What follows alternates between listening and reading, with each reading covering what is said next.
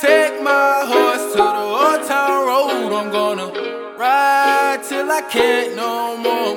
Welcome to wherever you are. My name is Ryan McNeil in Toronto, Canada. You are listening to episode 238 of the Matinee Cast. It's the movie loving podcast of my movie loving website, thematinee.ca, your home for cinematic passion and perspective. That is a wrap on 2019, everybody. It was a year where we got our first ever look at a black hole, a year where Notre Dame burned, a year where Hong Kong protested en masse, and a year where Canada's team shocked the world, ended a dynasty, and won their first ever NBA championships, th- thanks to one incredibly fun guy. It was a year we said goodbye to Peter Fonda, Toni Morrison, Nipsey Hussle, and Agnes Varda. At the movies, though, 2019 was a fascinating year for film, a year where many bemoaned the state of cinema and how it is falling prey to remakes, franchises, and largely becoming the personal sandbox of one particular studio. 2019, though, did deliver some fabulous films with some incredible artists. By the time the dust settled, our pain came with glory, our astro was added, our gems were uncut, and our houses were lit. We need to tie a bow on it, though, people, and if you're new to this show, you know that I cannot tie off a year in cinema alone. I called out Avengers Assemble, and these are the three heroes that appeared on my left. Beginning across from me, the voice I love editing the most, the guest who is always up for talking about some truly awful films, the person who keeps me in line. Petula Neale is here. How are you, Petula Neale? I was a little concerned where that black hole thing was going. But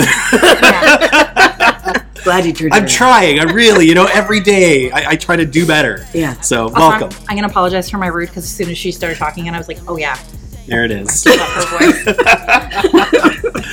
On my left, on my left, she is the Katie to my Taylor, the Thanos to my Carol, the Chunky to my Smooth. Ariel Fisher is here. How are you, Ariel Fisher? knows the heck is I, you know what? I gotta let it go because we haven't argued on mic as much lately. We Like, actually have. I gotta go back like two or three years, so That's it's. I think it's partially due to my picks or something. Um, it, it's been a while, so um, I- hi, Hi? I am great. I am thrilled to be here as per usual. in Excellent company to tell you collectively you're You're incorrect. exactly.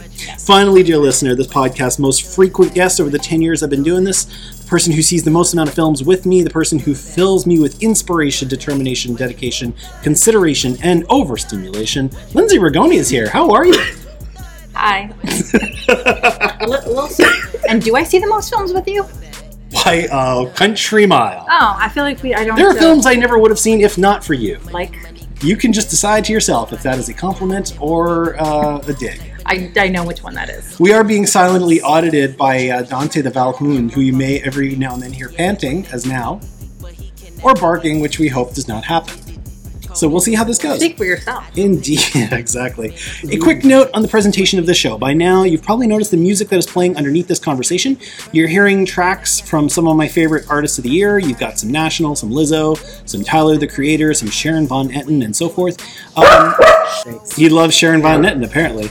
Um, this year, I've, in, I've embedded a Spotify playlist with all the tracks in the show notes, so if you want some musical goodies, go check that out. Conversely, if you find the music distracting for any rhyme or reason, go to the podcast feed and you'll find an alternate version of this episode that is music free.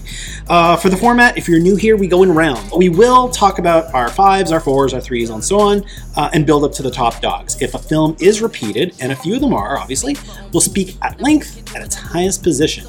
On with the show.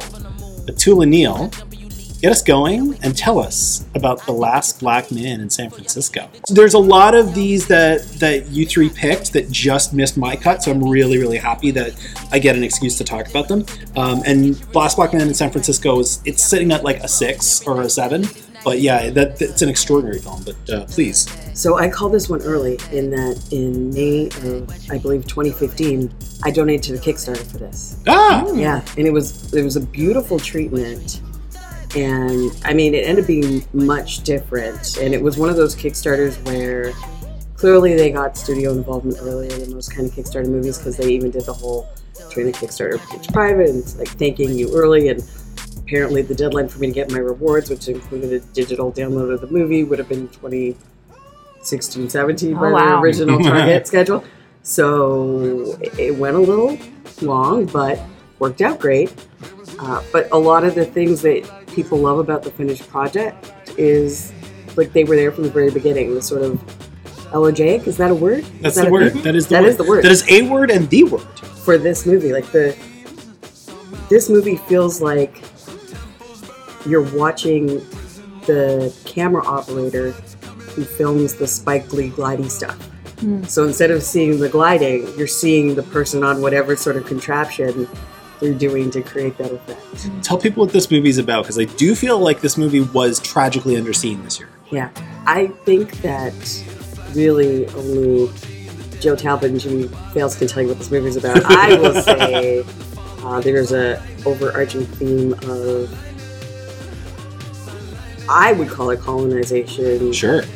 I guess the kids call it gentrification. Yeah. But basically, when you have a bunch of people who have more tan than a picked bag living somewhere desirable, other people come in with a little less in the way of uh, melanin enhancement and uh, dispose them and disabuse them of the notion that they should live somewhere so nice. Indeed. And then they are pushed out to the outer regions of places that may or may not require people in Pentium suits to uh, decontaminate the local drinking water. Hmm. So it starts off with this scene that I honestly think, did I get to go in the wrong movie? Is this like a space kind of adventure thing? You see this gentleman in the sort of beekeeper Pentium thing and a small child who is completely exposed skin wise, just like out in the streets. And you're getting a very sort of Ruby Bridges meets Ad Astra kind of energy. And from there, you really spend most of your movie with uh, the two Broheims.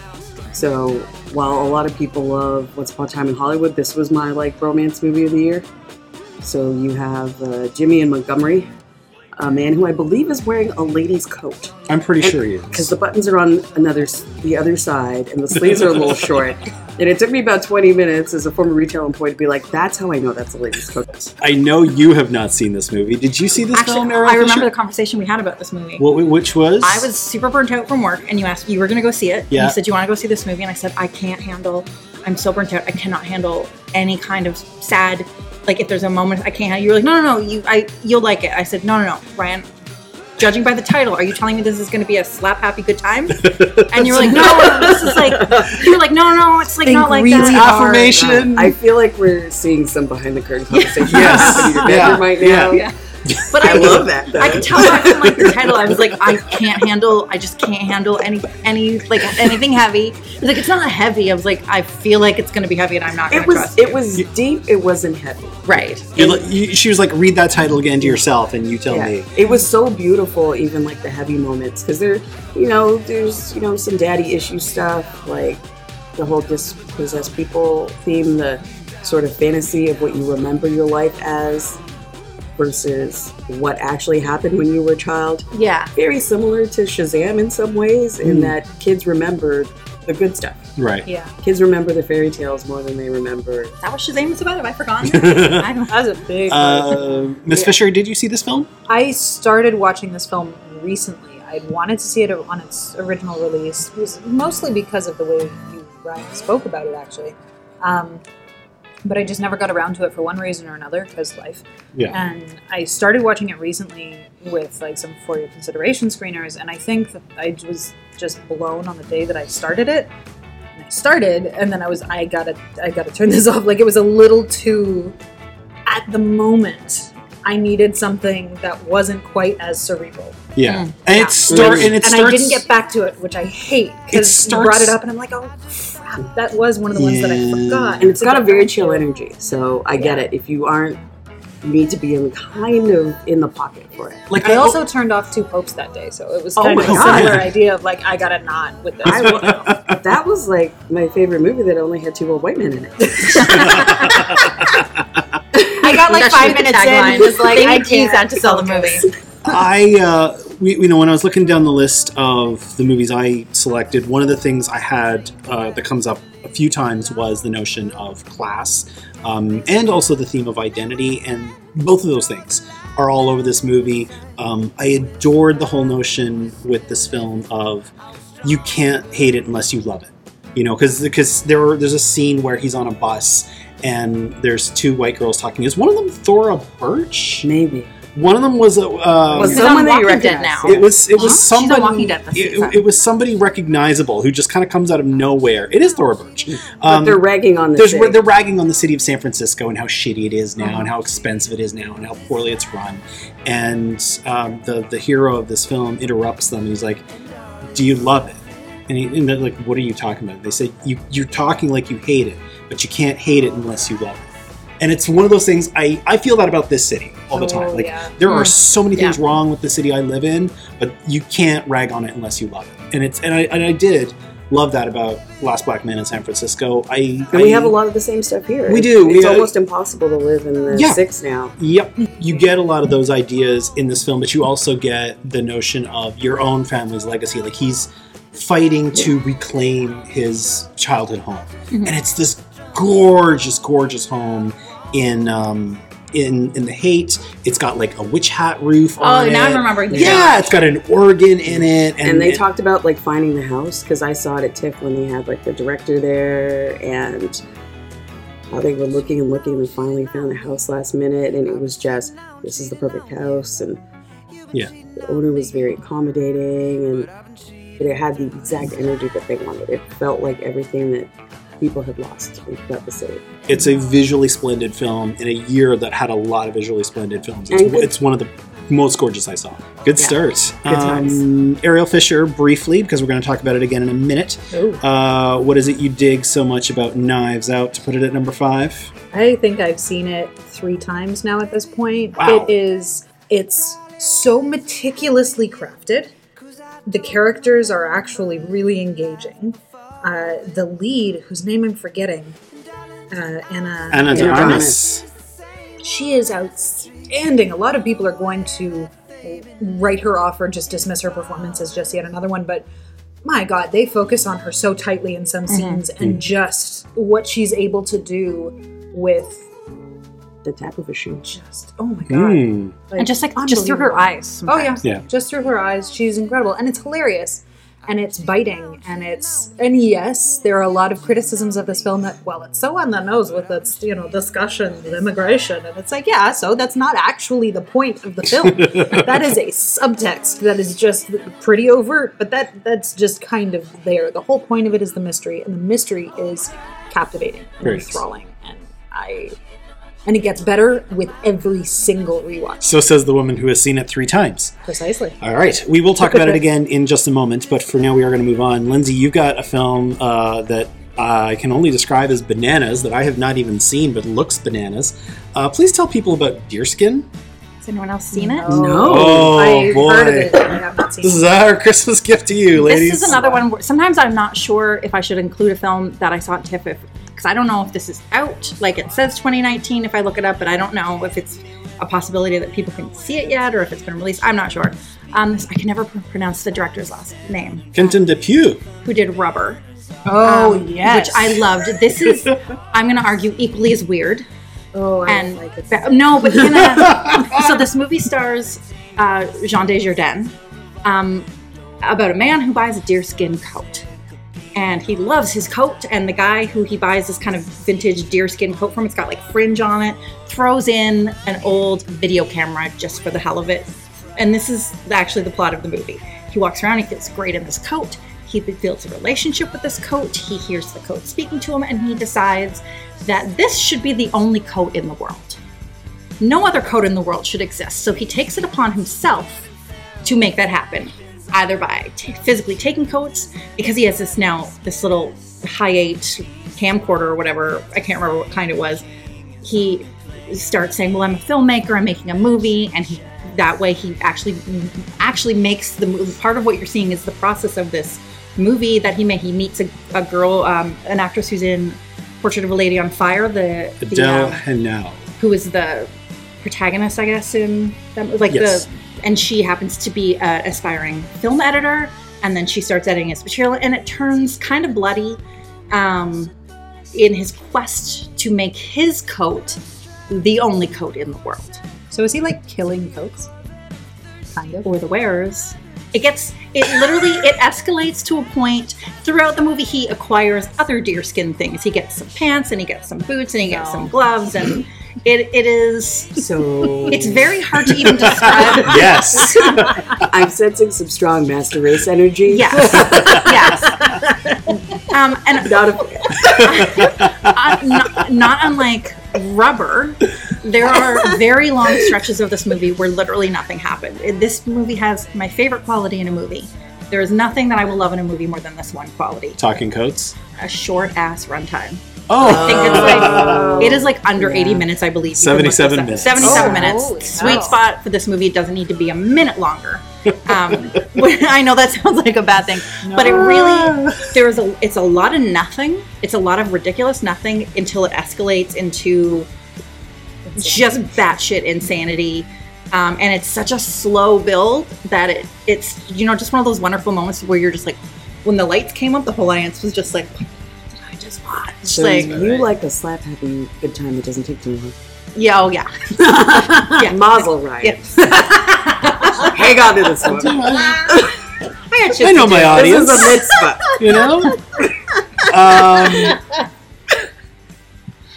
are we done? Is there any twirling? I feel like if there's fringe, there should be a twirl moment. There's, I do believe. see. I mean, there's there's a there's lot of shots he's of like him. shaking. Yeah, he's he looks in the mirror Like a shimmy, like a Yeah. Tina Turner shimmy. Yeah, yeah. yeah. Yeah. Okay. I remember for my fifth spot, I had like three movies that I was. It could have Yeah. easily taken my fifth spot in my top five. Yeah. Yeah. And then I basically just decided like an hour ago, this is the one I'm going to talk about because nobody, people just need to kind of know about this movie, and it's unlikely that people will see like hear of it on their own. My number five, Miss Fisher, you and I spoke about at length this summer on this very show. Oh, Uh, my number five is the new film by Olivia Wilde, Booksmart.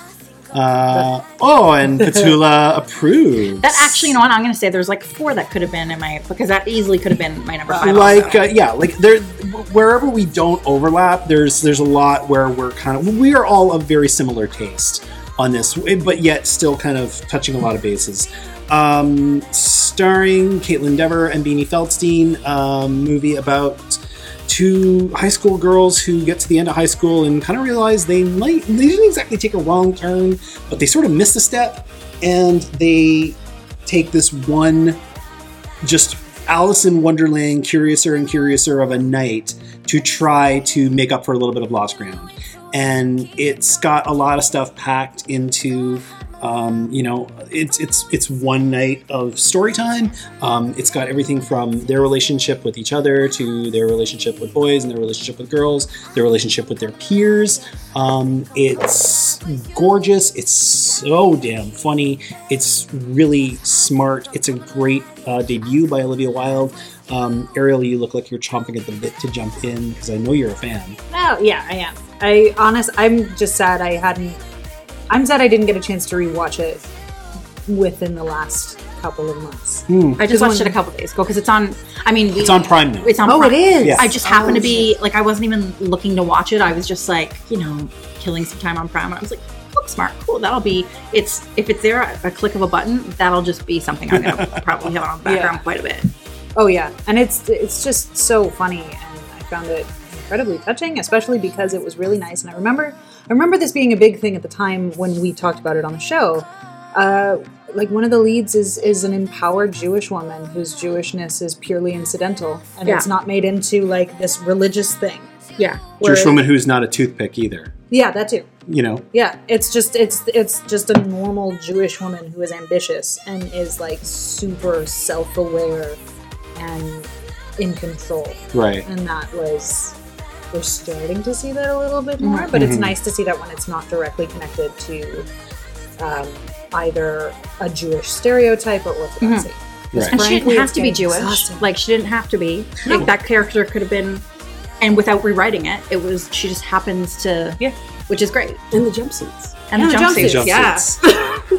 Uh, and that scene with the dolls. Oh my god, I love it so much. I mean, we have Billie Lourd going through this thing like a Greek chorus. Being her mom. being her mom, basically, we have uh, you know we have wonderful parents played by Will Forte and Lisa Kudrow.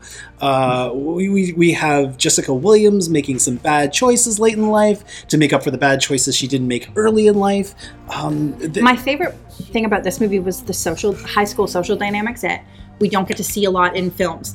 Even like high school seniors, even if it's like their graduating day, you have these movies where they'll be like, "I'm gonna go talk to this girl." Like, uh, like I'll walk up to someone and go, "Hi, I'm Lindsay. We've been in the same class together for four years, but for some reason you have to introduce themselves." This movie clearly has social circles, mm-hmm. but they know each other. These Yeah. people, like, it's not weird if you showed up at a party. They're not like, "Ooh, there's nerd is here." Yeah. It's it's like a in real life. If someone you'd be like, "Oh, cool, I didn't expect you. Come on in." Like, it, it's not as divisive as movies usually portray High school. high school. It's Yeah. also such a more normal house party, shy of the uh, the drama kids party, but when a drama kids party Yeah. is ever on.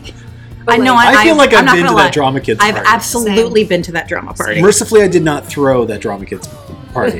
no. No, but um, no, I, I love that movie so much. Um, I, I few movies this year filled me with such joy and such hope as Booksmart, um, and I'm really looking forward to more from everybody. Like I've already seen another amazing performance this year by Beanie Feldstein. I want to see more movies by Olivia Wilde. All right, well those are our fives. We're going to take a quick break here. We'll come back with our fours right after this.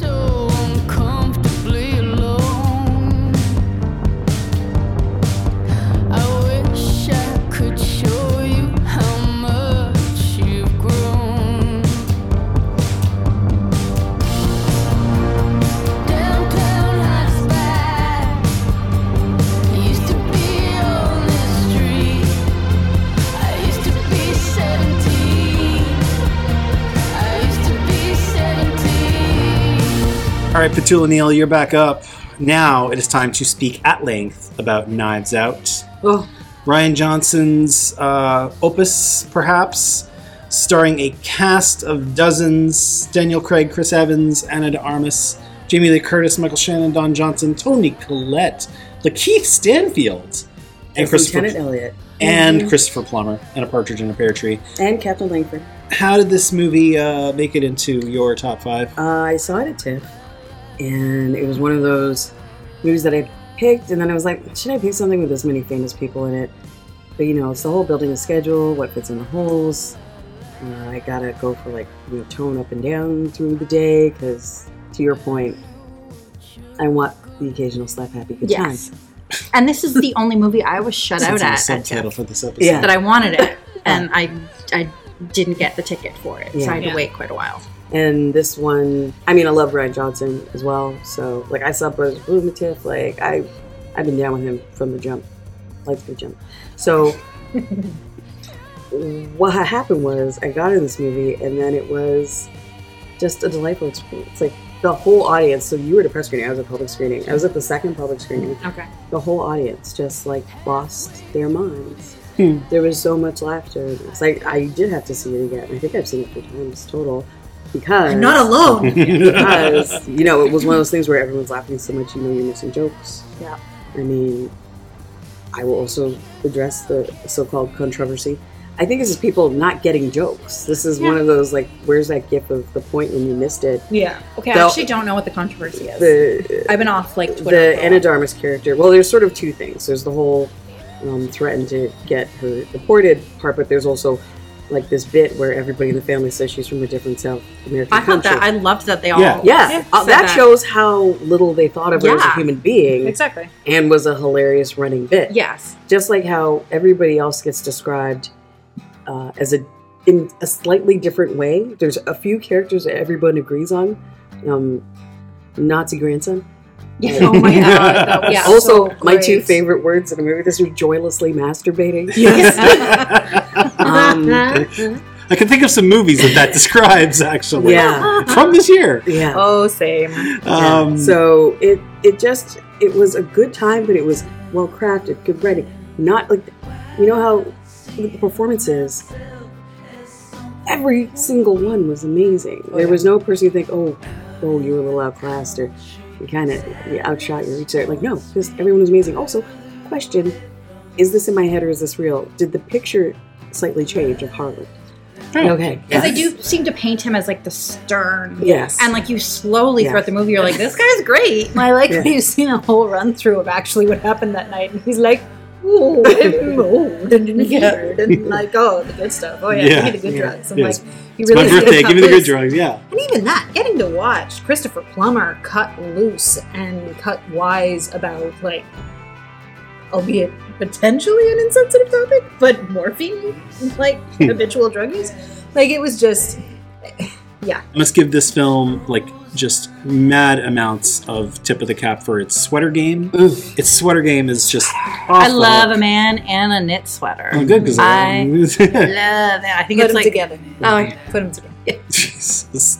Um, the other thing about Knives Out that is uh, rather old is that you get to the final act of this movie and it takes that slap back bunch of merrymaker badass brood of actors that you've assembled for this movie and largely puts them over to the side and just mm-hmm. focuses on the kind of a smaller core group of protagonists.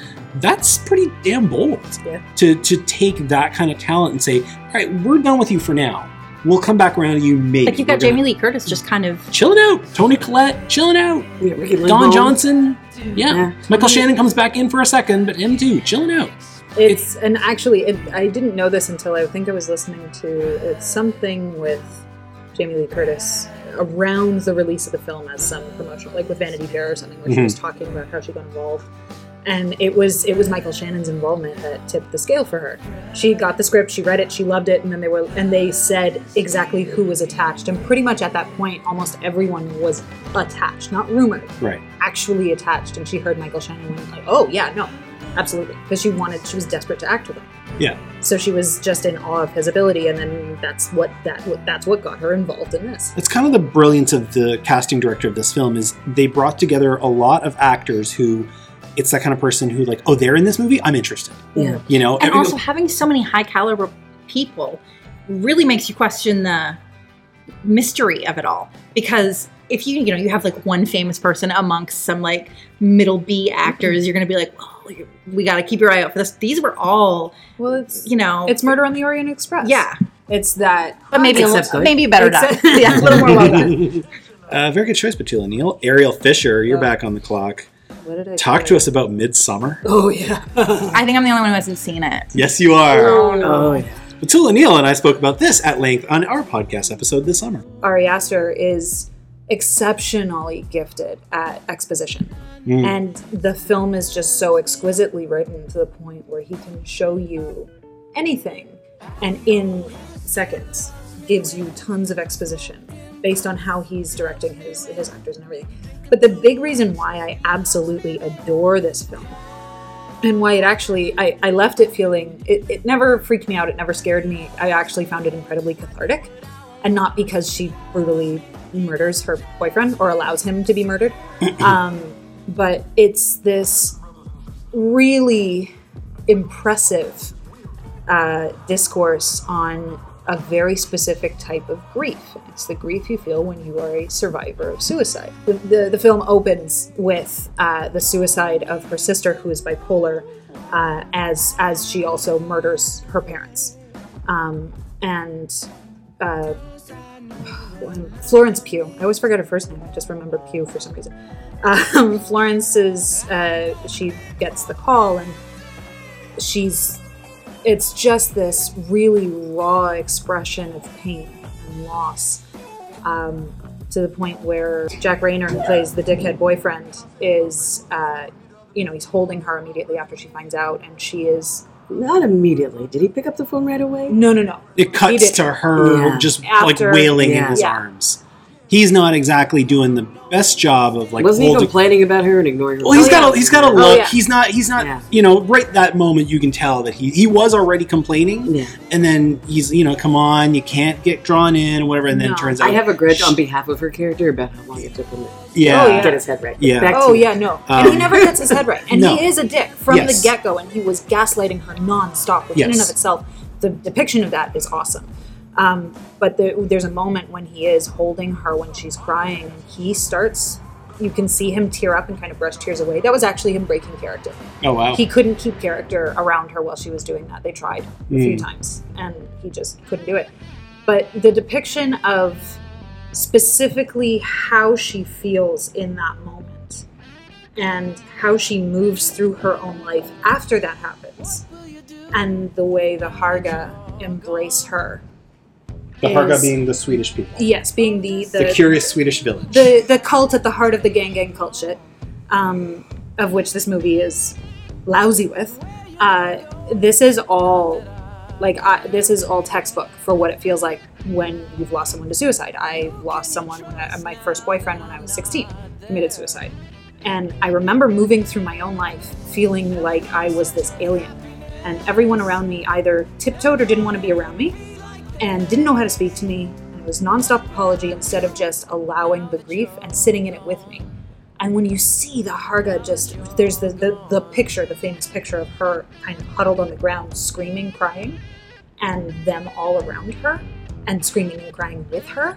That scene was absolutely breathtaking for me because it was such an artful, beautiful depiction of just that yearning for someone to just allow you to feel and not try and fix you in that moment. Just feel the pain and let it happen. And a lot of what he's depicting is also this thing. Uh, it's it's called ululation, which is used in a lot of various different cultures and is depicted in like ancient Greek pottery and things like this. When you see these figures with their hands in their hair, staring at the sky, mouths open, screaming, and it's something that North Americans don't really engage with, which is the act of actually vocalizing our grief through screams and just tearing at your clothes and f- just it's almost like interpretive dance. It's just, you know, that outlandish let loose and he and he did that. He did it with Toni Collette in Hereditary and he did it again here and it is he is becoming a master of the portrayal of honest human grief. And that was and it's also funny. Believe it or not. There It's are so absurd. yeah. Um, what you describe should be, and oftentimes is, extremely dark. And yet, this movie is so damn bright. Mhm. You know, like this thing is so dialed up and like over, like pushing overexposed Mm-hmm. um, because it's midsummer in Sweden where the sun stays up until like whatever, one in the morning. Um, you and I talked about this at length on our show.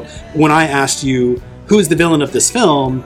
Your answer, do you remember? Was it sunlight? Bad decisions. Oh, bad decisions. yes. Yeah. Well, I mean, it's the it's the bad person in every kind of horror type genre film. They made their own choices Yeah. from from the jump. He decided to treat his woman some type of way. Um, Chidi Anagonye, I'm aware William Jackson Harper's character Oh, is not named it? Chidi She's in it, Anagonye, yeah. Oh, but he's But basically he's cheaty with like some he's Yeah. cheaty with some bite. yeah, yeah, he'll Yeah. always be cheated to me. I will Yeah. never accept him Yeah. as anything else. yeah, still obsessed with his thesis paper.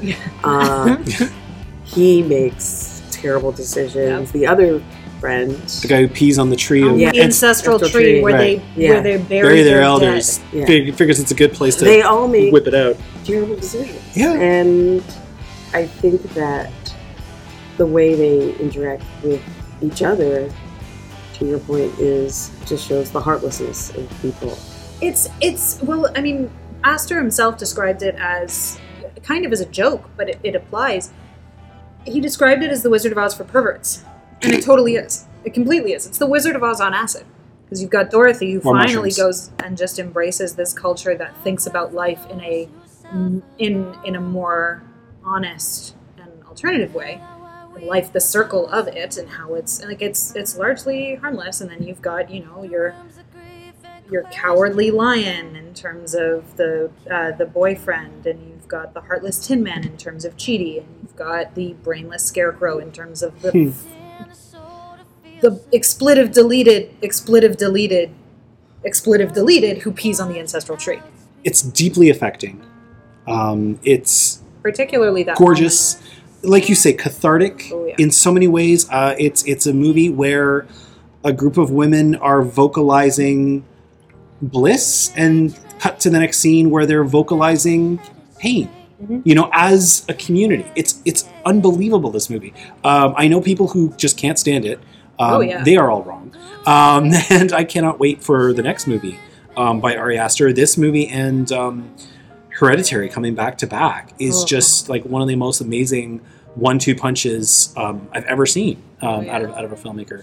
Uh, Linz, you're up next, and your I'm film- assuming that this one's going to come up a lot. this one is going to come up a few times. So very briefly, tell us about Parasite. Oh yeah. Uh, so I don't even know what to say about it at this point. Uh, I, the reason why I loved it is I don't know what genre to put this movie into. Like if All of them. all of them, and I, I love that I got to the end. I was like, "What kind is was this a thriller? Was this a horror? Was this a comedy? Was this a family drama?" Yes. it's like so many different films, and I love that. I love like not knowing. Like I didn't know what the plot was when I sat down. I didn't read anything about it. I hadn't seen the trailer. I just you know, saw a director's name and was like, cool, I'll see this movie. So that's one thing I love about TIFF is getting to see something like this with no expectations and no knowledge of the plot in advance. And so it was just like a wild ride that I think similar to why I love Deerskin in that it turned into something else at a certain point. Were you at all worried that you were going back to the guy who gave you Okja Now, yes. because I want as an animal lover? I, I want to delete that movie from my brain. You brain. watched that? yes, she I did. don't know why I did. I had a little bit of trepidation, but and you were happily surprised. And, I- it's, and it's and like you say, like it's because of its. I loved it. Just kept going in places. Like it took me on a roller coaster ride that I had no idea where it was going to twist and turn and what was going to happen. I loved every single every member of this family. Like brought something different to the table, and I just yeah. Okay. Yeah, we great. will be talking about that a lot as the show goes on. Um, so we'll scurry along for now. My number four was a film Lindsay, uh, the dog ate my homework, just watched before I finished it an hour ago. you went to air. Yeah. Uh, my number four is by Lulu Wang. It is The Farewell, starring Awkwafina. the Farewell by Lulu Wang is a story about um, a Chinese American family um, where the, the grandmother, the paternal grandmother, um, is given a cancer diagnosis and they decide not to tell her because that's a thing that you get to do in China Because it's not illegal. because it's not illegal and they're just like and not just the family. Like it's not illegal for the doctors to. yeah, yeah, you can just decide not to tell them. And the idea being that they will just they will kind of self-destruct and die of worry. So I mean in a weird way it kind of makes sense. Um, I do not approve of this. I should just put that out. But um, and so what happens is this within the course of this family, the granddaughter, the one played by Awkwafina, she's the one taking it the hardest because one, she thinks that her grandmother, they called her Nai, she should know. Number one, and number two, she's gonna lose her grand, she's gonna lose her Nai Nai, and so she's just all out of sorts at the beginning of this movie, and she cannot go to China to wish her goodbye. They make this wedding out of nowhere. One of the other, her other grandson is getting married, and they're like, "We're gonna rush him along the engagement process just so he can get married." So we have an excuse for the whole family to get together and say farewell to Nai Nai and Awkwafina. Um, her character's name is Billy. Um, she just says screw it, throws the plane ticket on her credit card, and goes. And it's it's again, it's another movie about identity. It's another movie about class. It's another. It's a movie about family and legacy again, um, where it is all so simple and so subtle, and you understand. Like it's it is not at all my world. There, there, there is nothing about this movie that is anything in my upbringing, anything in my reality, and yet it hit me so hard and so wonderfully. It managed to both make me laugh over and over again at some of the absurdities, some of the beautiful things in it, um, its ultimate payoff, and of course, it made me cry as well. Um, this is a movie kind of like what we were talking about with the last man, black man in San Francisco that talks about home because Billy was raised in China and she left when she was like seven or eight and now she when she goes back first of all she doesn't get to go back all that often. And when she goes she doesn't even recognize it anymore. So it's all again another one of these movies this year that was about the quest for finding home. One of the beauties i think you could probably speak to this as well about this movie by lulu wang is that it's not a slog. It's not eating your vegetables. It's really joyous. Yeah, it's it's not like Strangely. strangely Yeah. you'd think it would just be because it's all these people who are devastated who have to pretend that they're not because they keep saying they're like you can't walk into the room look at your face. You look sad. You look miserable. Don't walk back in the room unless you fix your face. yeah like do something with yourself. And even the grandmother keeps saying like what's wrong with you? It's jet lag. And they send her they make her go get like an excruciating massage Yeah. with like cupping and, and stuff. It's like torture just to make her look physically more well so that she could. Um, and one of the things that I loved is I was convinced. I don't think it's true now that I got to the end, but I was convinced for most of the movie that the grandmother knew Yeah. because they do they do say that she did the same thing with her husband. She lied to him before he passed away, and um, she's because you're supposed to take on the burden for someone else. So part of me thought she knows, and she's trying to. She's the kind of person she's trying to take the burden for her family, while the family is trying to take the burden away from her. So I actually thought there was like this double um, Burden taking. burden, like it was just everybody trying to s- spare somebody out, like their loved ones from pain.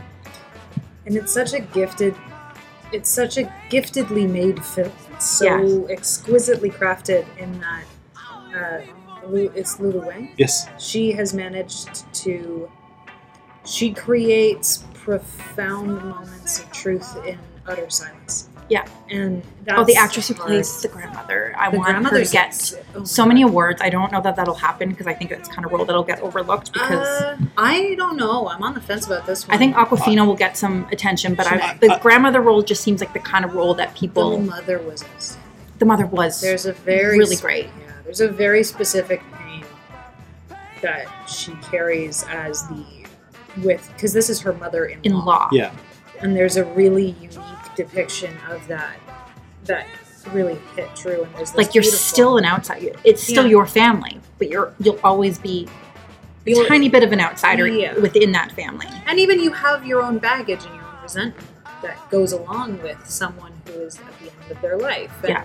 how do you reconcile that resentment with the pain that the people who love them around you are feeling and your own you know, how do you do that with losing a generation? you know the daughter-in-law she also talks a lot in this movie about how am i supposed to grieve Yeah. like what will please you the most if i wail if i tear my hair out i can hire somebody to do that and then they actually cut to somebody who another Has family has hired hired. to do that Yeah. but that whole notion i did love that about this movie of there is no one way to grieve there is no one time period there is no one set of steps and it can be all kinds of things for all kinds of people it can even be joyous Yeah, yeah. and the thing, my favorite aspect of this movie, which is kind of one of the lighter moments, is the cut. They uh, Awkwafina only has one cousin, like in mm-hmm. the whole family, and he, so he has to get married in mm-hmm. order to have a ruse to get everybody to go to China to visit With the the girl grandmother. he's been dating for like three months. Yeah, they Yeah. only and they found these two actors who have the best anti-chemistry I've ever seen between two actors. So it's so clear without them having to like explain it. Every time they're in a room together, every time like they're whole they're they're doing in the background when they're doing the wedding photos. Oh my god. And they're just like the, they're they're clearly it's just some girl that he started dating. He she she's in on it obviously, Yeah. and he's had to say, look, I can we just get married for my family? And it's two people who probably shouldn't. They don't dislike each other. They're just like They're very they are new. not. They are not at this point yet. They look like they that just went on a a first champ date and now they're getting married. all that And it's just I don't know how they found these two actors who just are so good at like not having any chemistry Oh. while getting married and having all these scenes like all their scenes are like together. And, even that cousin is devastating. Like he Oh, yeah. he kind of plays like a goofy fool most of it, but he's also like it's he's just trying to like not show the fact that he's like breaking on the inside. Like I thought just everybody was so great in this movie. yeah that's that slow-mo shot towards the end where the family is walking away from the wedding like that's a, that's a badass shot Yeah. you know that, that's that's right up there so that is our four so we will take a quick break and be right back after this with our number threes come on back people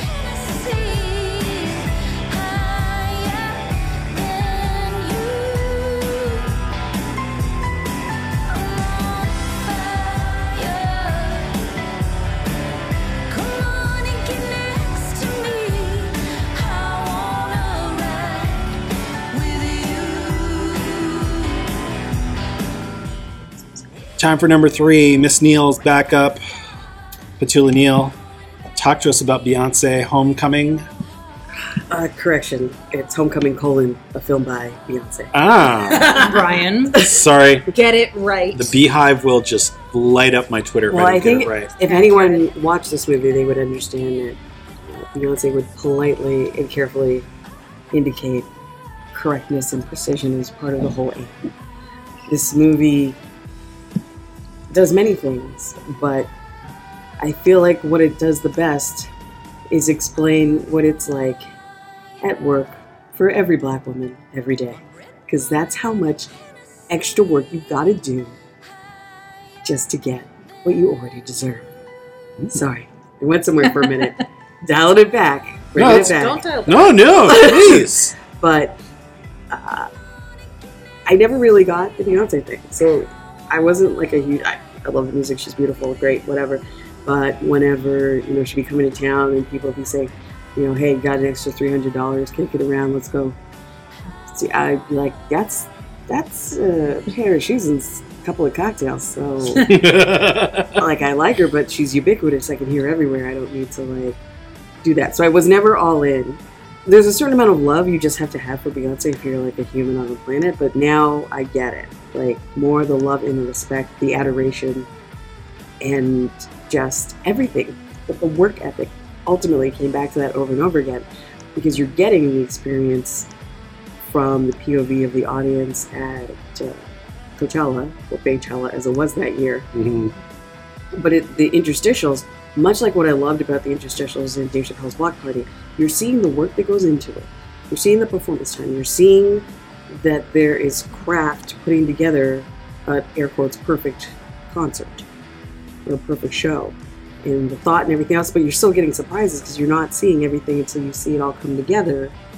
Just like when Dave Chappelle's Block Party, you don't see the Fugees in the rehearsals, but you see or you see two of the three Fugees talking about Lauryn Hill, but you don't see her with them until the end. And it's, you know, they said it would take a miracle, and then they're back together.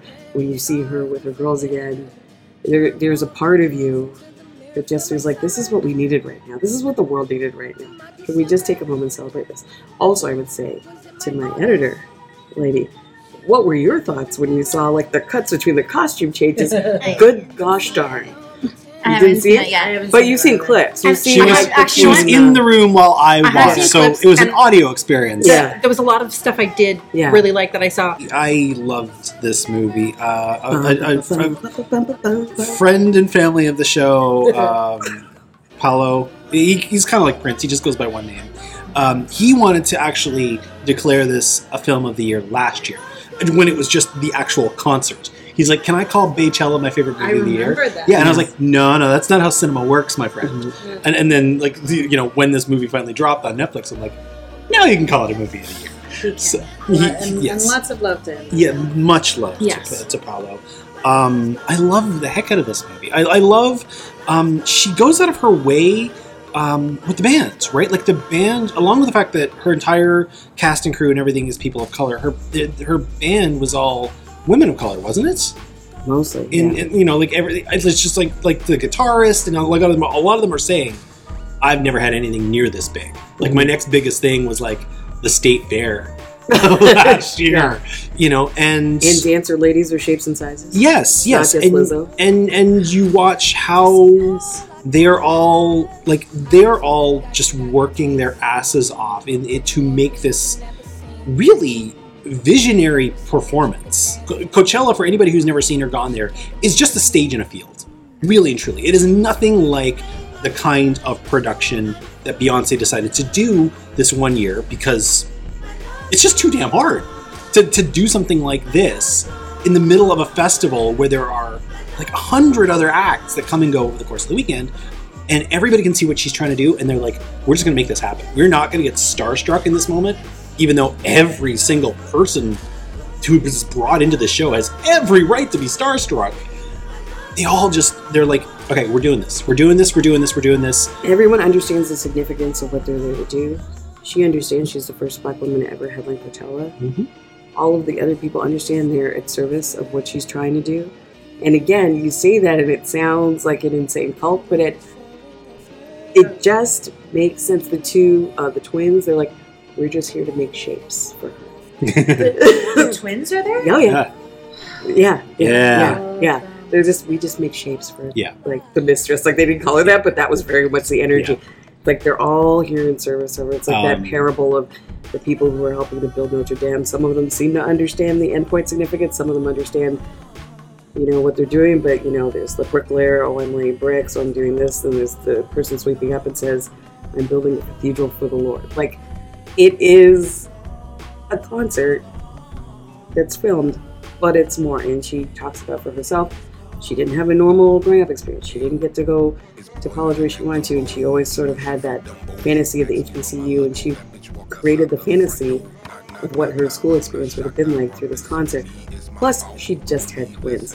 You see her husband coming to pick her up with the kids, Jay Z, with like there's two children, like, and then there's the other one, Blue Ivy scampering around, and you have these moments of her deploring about the state of her body and how it doesn't do what it's always done. Her body has been her mechanism from when she was trained in an only slightly less aggressive way than Joe Jackson trained those kids, and you know how they turned out. like, so for the first time, her body isn't immediately listening to her because she had the audacity to produce life and then still want to have a job, and it just, it's a, it's just everything. The music slaps, Yes. slaps. I mean, the, the last thing I'll say about this, the, the last thing I will say about this is Slaps. slaps. Uh, it's a slap happy good time. Um, there it is. trend. Yeah, keep on going. Ah. They could have very easily taken a GoPro, put it on lock, just recorded the whole thing straight. It would still be incredible. The fact that it got this much craft in terms of production of the production is insane. there are camera people dancing backwards, up and down crystal stairs. Watch it on Netflix, people. It's there right now. It is in your phone. It is on your device. Watch it. Ariel Fisher, uh, you have piqued my curiosity and my attention. Uh, what in the holy heck is horror noir? You don't know what horror noir is? I've never heard I it all. saw it at 10. When Yeah, they, when they did it in yeah, yeah. February. That's right. Yeah, Yeah, yeah, yeah, I saw it. Okay, yeah, okay, Oh yeah. Okay. Sorry. Perfect. like minds. Let me give y'all. Let me give you some information. One, it's on Shudder. If you're not subscribing to Shudder, yes, I may or may not work for them. maybe may be shilling for them. I don't know. Um, if you're not subscribed to Shudder yet, subscribe now. Watch Horror Noir. It was uh, based on a book by uh, Robin uh, Means Coleman. Is that it? Am I think remembering so. her name correctly? The one who does the blog, not yes, the teacher. correct. Yes, not the teacher. Yeah. Uh, she wrote a book uh, called Horror Noir that explored uh, black representation in horror, the pitfalls, the successes, the tropes, everything about it. And then um, Phil Nobile Jr., who is the editor in chief of Fangoria, and Ashlee Blackwell, who runs Graveyard Shift Sisters, uh, an amazing website. If you do not know it, go look it up. She's doing incredible work. Uh, wrote, decided to, she wrote, he produced, she co wrote with a couple of other people, um, including Tanar- Tananarive Due. I can never say her name. I always stumble Yeah. and I feel like an ass. Uh, who is also a professor. Um, they co-wrote with a couple of other people this film. This is one of the single most important documentaries on film ever made. Wow. And it will go on to continue to be as such. It has explored something that no one else has explored yet in a way that no one else has wanted to explore. There is not a single white face in front of the camera as it should be. And they it's people from all walks of life talking about like writers, directors, producers, actresses, actors, you name it, talking about everything that went into the subjugation of people of color and black people and their representation in, in horror as specifically and how problematic it was from things like I Walked with a Zombie to Get Out and beyond. Um, and you know, you get Rachel True talking about the pain of having to constantly be the girl who asks, "Are you okay?" The best friend who just kind of sits there and, "Are you okay? Are you okay? Are you okay?" There's a there's a meme about it. It's great. And she made it public what she has to go through and what other people all have to go through in this industry, and it is shameful. And this pulls back the veil while discussing all of the things that happened and why it was hard. Even you know, you consider things even like uh, you know, Gone with the Wind and um, and oh God, why am I forgetting her name? I suck with Hattie McDaniel. Hattie. McDaniel. Yes, thank you. And you know the difficult spot she was put in and where people are now, and that you don't have to. You still have to choose. It, it's wrong of me to say that you know. Oh, you never have to choose between a paycheck and doing the right thing. No, of course you do. Everybody does. Yeah, Unfortunately, Still have to. yeah. Petula Neale, you've seen this movie as well. Uh, you can you can vet uh, vet uh, Miss Fisher's enthusiasm. It said things out loud that you kind of always know and feel, Hmm. whether it's you know, when you're watching, um, I think sci-fi and fantasy have some of the same challenges, or up until fairly recently, recent decades. If you see someone who looks like you and you look like me, they gonna die, um, or they're only gonna talk like that, or Yep. they're gonna be like those cars and Transformers, or it's just there's sometimes when you think if this is what representation looks like, you don't want to it. Like it's just not cool.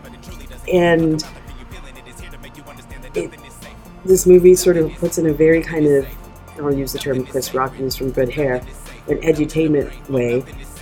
Because it is a documentary, but it's like entertaining. Yes. Um, in a very kind of educational way. Like this is this has been on purpose.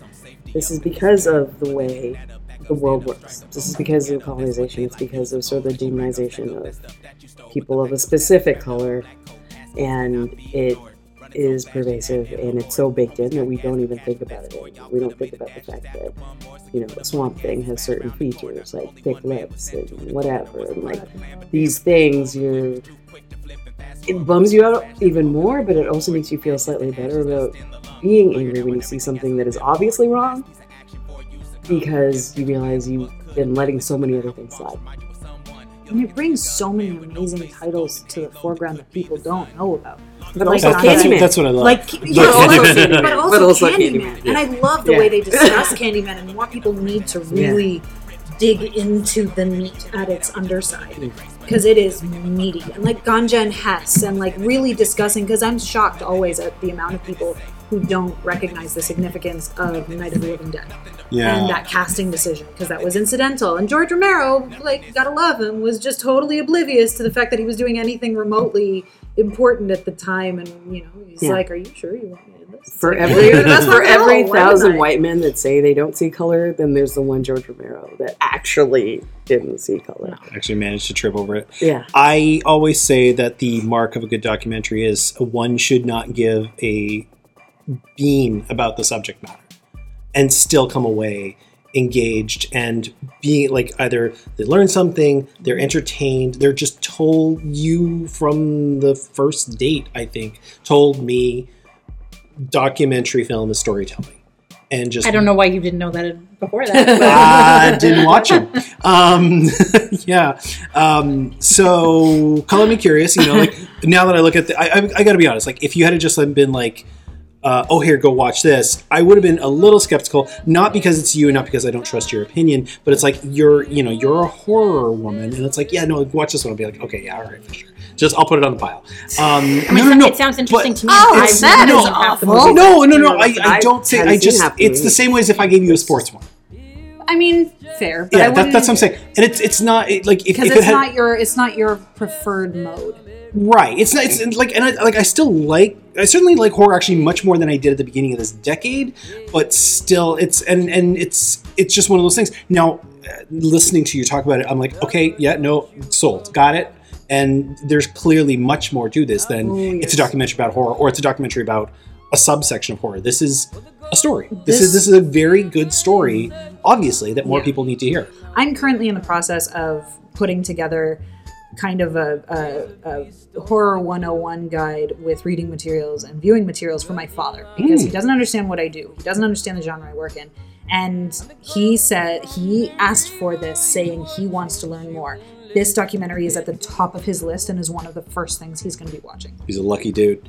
Uh, Lindsay, very briefly, uh, give me a few words on Portrait of a Lady on Fire. Have you guys seen it? I haven't, but it's okay to spoil it because I oh. will see it I- no matter what based yeah. on Spoiler: There is a portrait say. of a lady on fire, All right. and, oh, and the there is a portrait- portrait of a Oh, no, lady on fire. Wait, so is the lady on fire or the portrait on fire? both. There are two different There- portraits. The, the title, portrait of- of- yeah. I am growing a deep, deep affection for the title of the movie happening within the movie or being spoken aloud Yes. during the movie. And at one point at the beginning of this movie, you see the portrait of a lady on fire. you see a portrait of a lady on, On fire. fire. Later, And you later, see a portrait of a lady, lady on, fire. Yes, Brilliant. this thing's got layers. That's it. I'm sold. That's all you had to say. Yeah. Um, Basically, this just I wasn't you sure. love it beyond the meta news. yeah. I mean, I just it's mainly that. Tell me. Um, but I love any kind of period film. Like, I, if I see a woman in corset, and you add in some gender politics of the time, that's all I need usually for a good movie. But th- and then with some like, I was gonna say lesbian undertones, but this is like overtones. Um, Oh yeah, that's the one thing. This I is not- about this it, is not but queer a- baiting at all. No, this is a very gay film. It's a very gay film in all the best like sexy ways. It's, the cast is like it's really three main characters. No, there's four, but one of them's not in it for a Oh, lot of the time. It's like the two main women and then the housekeeper, um, and they're like alone in a house in the middle of nowhere. And it's like there's they don't even talk a lot. Sometimes it's just them it's, it's kind of a quiet film. I didn't know if I would like this. When when people start, I wanted to see it initially at TIFF, and it just didn't make my list because I saw a very small amount of film. You described it with a certain word that you like to throw around quite a lot. I- quite a lot. I was very I so by the time I actually saw this film, which was kind of recently, I was like, I'm probably not gonna like this movie, but I'm just gonna watch this pretentious lesbian. Lindsay film. was perched on the edge of the couch. The phone was just out Oh, of I was reach. like, I'm probably just gonna like play on my phone while I'm watching it, but I didn't. It was You were deeply engaged. it, it was it's a beautiful film i don't want to give too much away but it is um I, it, it was yeah it's just beautiful it's a very slow burn with this relationship with these women um not and not just the romantic relationship but also friendships um, between isolated lonely women and um, a woman has been hired to come in and paint a portrait of this wealthy woman's daughter um, who used to be in a convent, but her sister has recently committed suicide. So the man, so the sister had been betrothed to some man um, that she didn't know. And in those days, the last step, like if you were kind of sold off to a wealthy man, you would send a portrait, and that was like that was kind of like he could take it or leave it at that last minute before you shipped the daughter off to actually marry him. So The you daughter- get to swipe left or right. yes, it was. yeah, it was it's show me a basically pic. it's basically what it is. Send, So the, send the portrait, keep the woman. yes, yes. So Face basically, pics only. Thanks, I hate it. basically this this yeah, this young woman And yet you will love it. Oh, I have no doubt. this woman who had been betrothed killed herself so they, they- we don't meet her this is before the film starts so her the only other daughter the only other sibling who was living in a convent up to that point is now the hope for the family so they take her from the convent They took a happy lesbian out of the convent.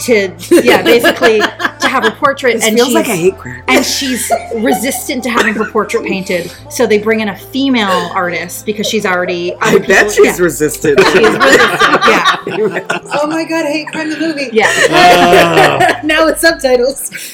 Yeah, and they don't overtly explain any of these gender politics. You kind of Yeah. You, some, you, you got to either- know this shit. We will come back to that in just a moment, though. Uh, my number three, we talked about a moment ago. Uh, my number three is Parasite, um, and it will come up again yet more one more time. So I'm just going to kind of say that a lot of people told me about that scene in Parasite, how this movie has that scene that's just bananas. You're never going to believe it's coming. You're never going to believe what happens and how it all plays out. I'm like, all right, sure, guys.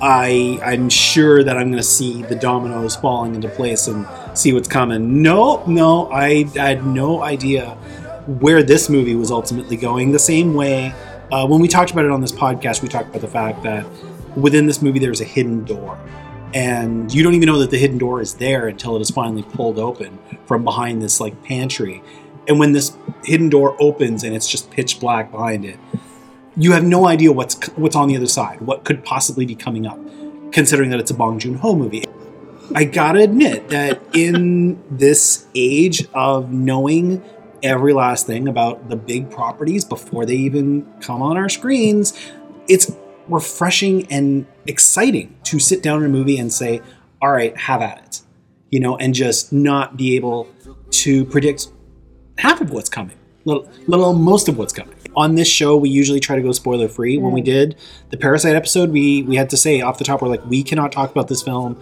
and and skirt Yeah. spoilers. Please just watch this movie. Once you've watched it, come on back because we need to talk about it as a complete work. Um, I all I can say you do is that for a whole episode. Oh no. That's awesome. yeah. All I can say about this movie is I'm happy that we're getting to the end of the year. We're getting into like award season, and it's getting recognition. Parasite, great movie. Um, been on two lists so far, and we ain't even done. Uh, speaking of not being done, we're gonna take another quick break. Uh, come on back after this. We will talk about the twos in just a moment.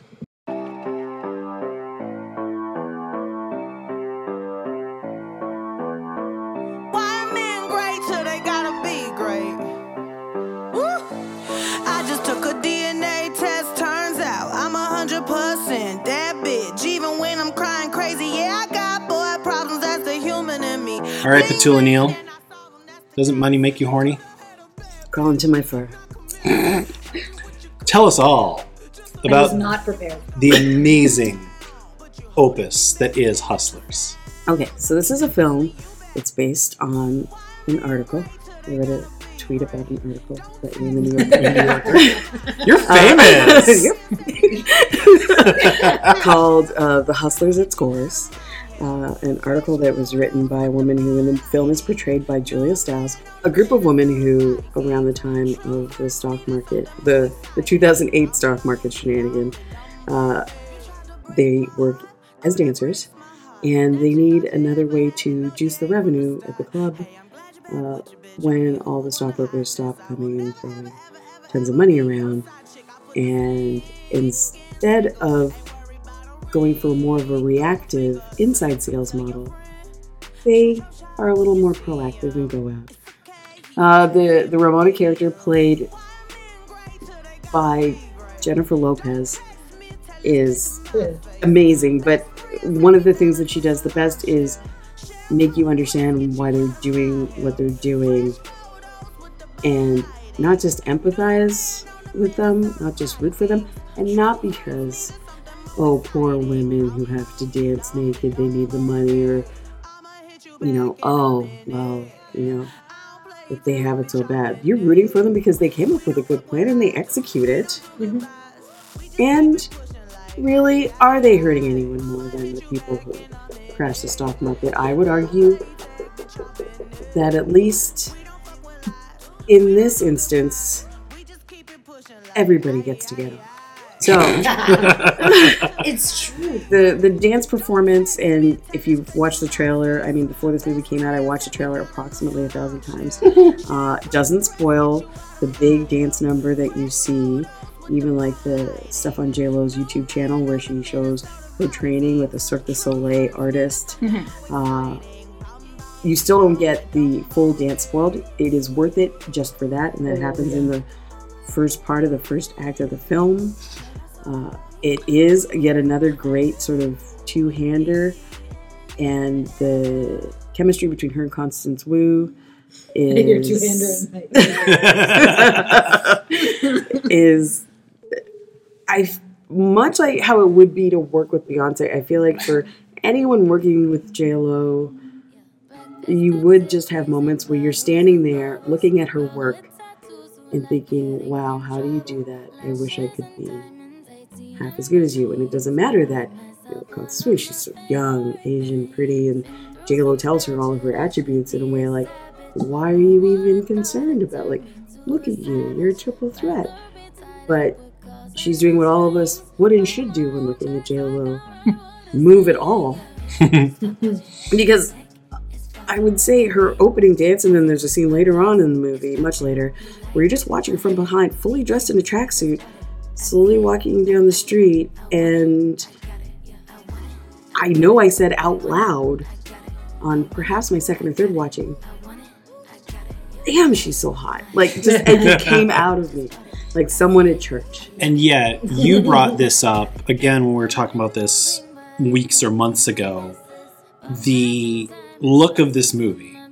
Um, you could tell this is a movie that was directed by a woman. Mm-hmm. By the way of the camera wasn't quite down here, it was more just up here. Mm-hmm. It's the same POV that you have in Wonder Woman, where in Wonder Woman you only once see the slight bottom of a butt curve when directed by Patty Jenkins, but in Justice League or Batman v Superman, it is a completely different POV on mm-hmm.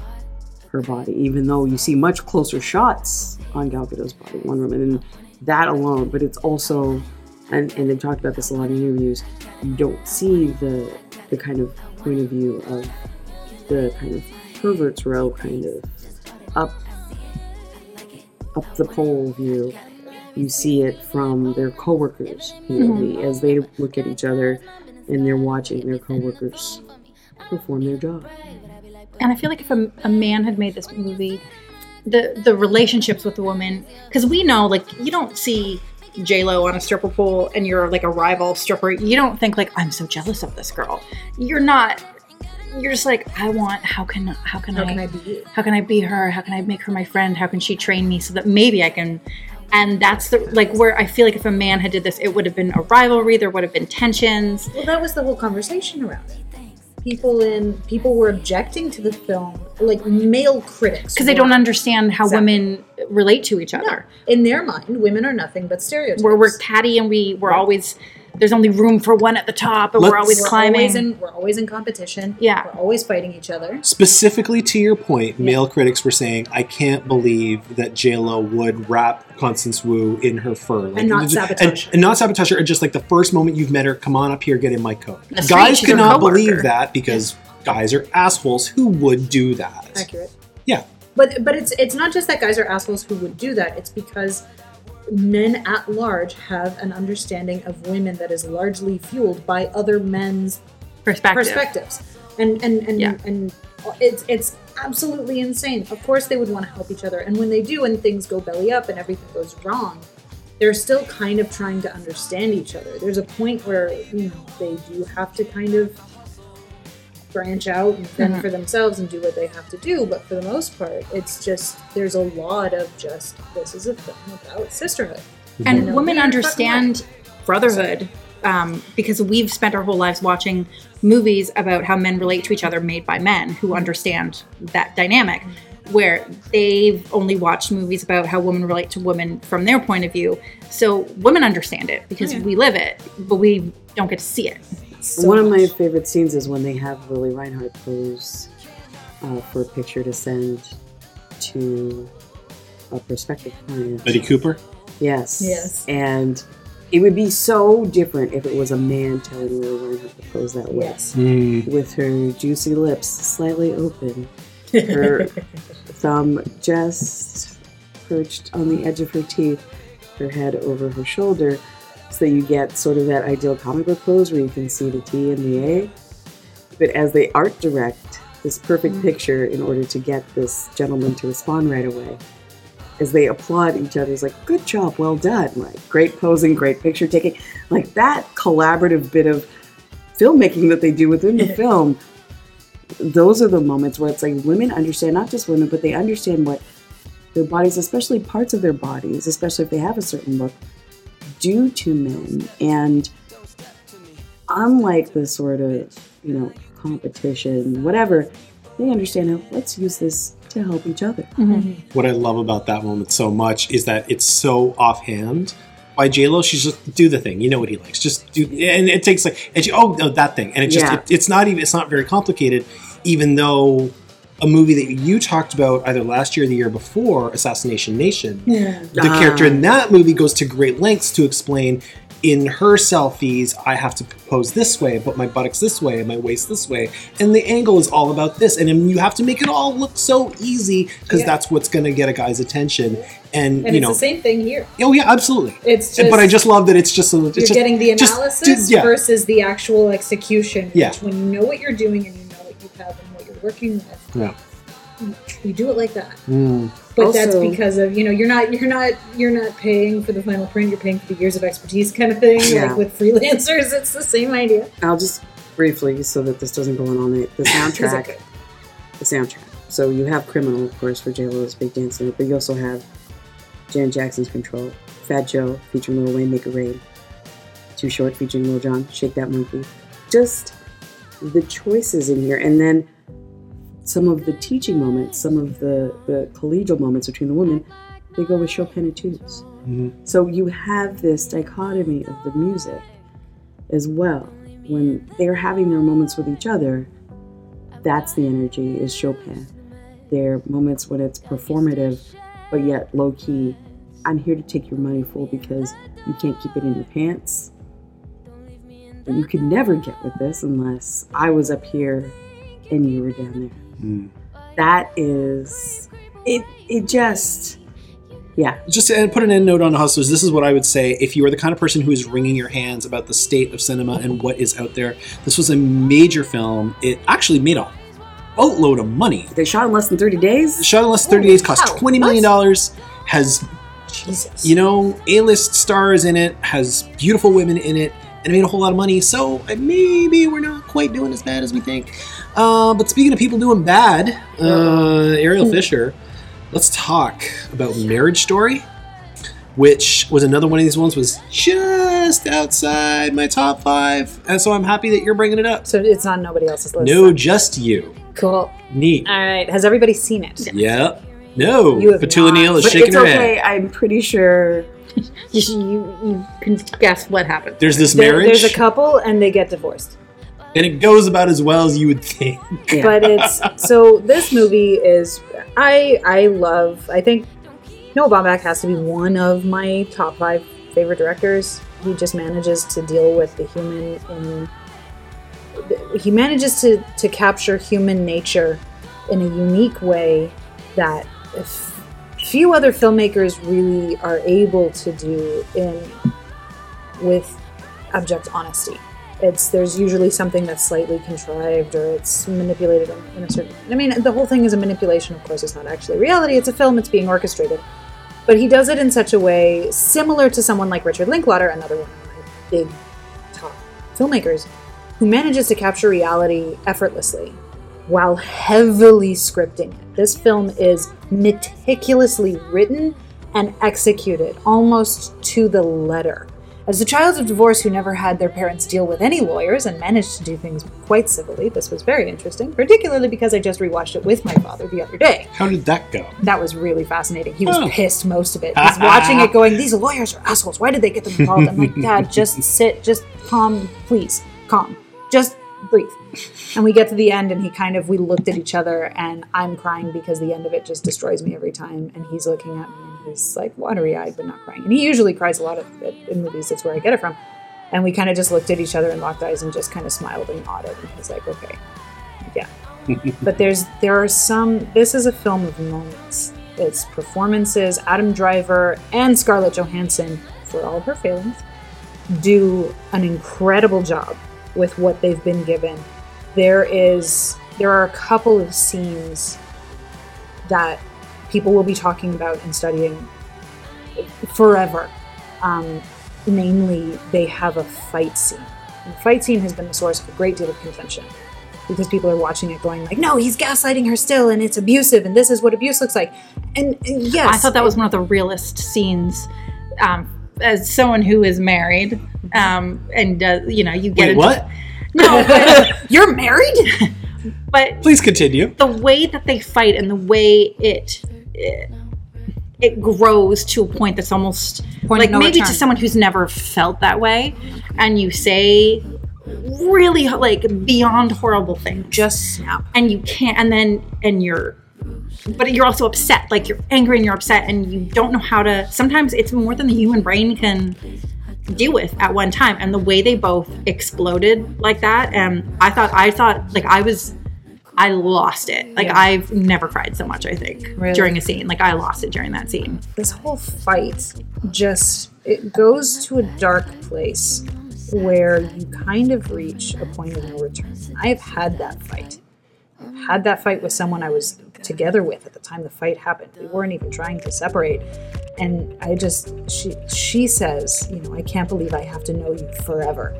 And he says this horrible thing that you know he meant, but he also didn't yeah and just he collapses. You know, of course, I've got him, you know, like a bunch of broccoli, but not as comedic. But he, no, he just he he digs into this. He goes somewhere, and he goes somewhere that is so hard for people to go to. And it, he touches on that feeling. It's like you said. It's it's it's it's rage, and it's hurt and sadness all in one little tiny circumference. and there's no proper words for that so sometimes the words that come out when you're feeling those things are not the words you wish had come out but they're they come out on their own accord Yep. you can't always control the things that come out when you're feeling that there's a level of emotion that it's like an out of body experience and you will say things that you i'm not even like not from personal experience but you'll sorry ryan um, but fine. you will say Just gonna things drink that my wine. That's all is right. shocking sometimes even to you that came out of your mouth. Like you And- hate, you said something so hateful. So hey, and I think when he says that and he just started crying, I was like crying with him because oh, you're Oh, yeah. feeling it. He made you like He makes you feel, feel it with him, and then you're because you're I've only ever fought with my family like that, never like a partner. But this has Oh, been so this has been a point of contention for the critical community. Is, is a lot of a lot of interesting reactions and writing has been in that moment. It's like he collapses and it's on her to put an end of Not on at things. all.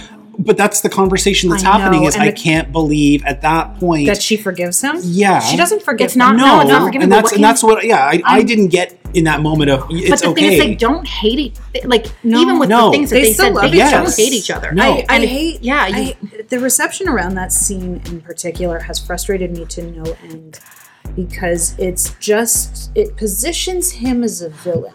And I know mm-hmm. we're used to seeing him as Ben. And I haven't seen, as you know, and I, I haven't seen the new Star Wars yet, so don't worry, I ain't gonna say shit. But I, I'm. He's not a bad guy. Neither of them are bad And to me, people. Up that's, until that that's point, the I- win of this movie is you have two like you it we saw this before with uh, before midnight you know when you have an argument of two grown people in a relationship Mm-hmm. it is really hard to write the argument where they are both right and I think she comes across as more of a villain throughout the movie. I it, they wrote in i in mean his it's written by noah baumbach well, they wrote so in his infidelity. I think because if if you take that his one moment of infidelity away, I think she's comes across very poorly. no. Um, my issue is I have I it's my own personal thing. I have contempt for people who feel things with their partner that they don't express out loud and expect them to read their mind and then act on it without. And that was my issue with her is she felt she unleashes all this stuff and she even said she had it in a past relationship when she's in her therapy session. She's had all these feelings. She's never said them out loud. He's blindsided when she finally like um, but she's never said them and she expects that he would know that without her Here's- she said them in a way that he and I, I actually don't blame it, it because she said it happened before in another relationship she has no she's incapable of expressing her feelings and there is something in that that is profoundly sad. and it, and, it and- And, as as someone who has been in that position, Mhm. who has made themselves small to allow their partner to oh, to to succeed above them, who has helped them because they needed the help, and because if they wanted to go off and do their own thing, it would be a source of contention. You wind up what you wind up doing in those moments, at least in, in, in my own experience of the film, what I know she did because done it myself, is you wind up mitigating a bad situation that you've come to call home. Mhm. And you find yourself making compromises for the sake of the greater good that ultimately serves a single human. Mhm. And that's largely what she did. She didn't express herself, but that's also because she didn't fully feel she had the right to do so. It's it's less an unwillingness to be honest and more simply a lack of acquaintance with oneself. Mm-hmm. And I can't fault her for that. I can't fault him for his infidelity. And that's because his infidelity comes as a natural reaction to everything he says in that fight. All the mm-hmm. things he was feeling, the resentment was feeling.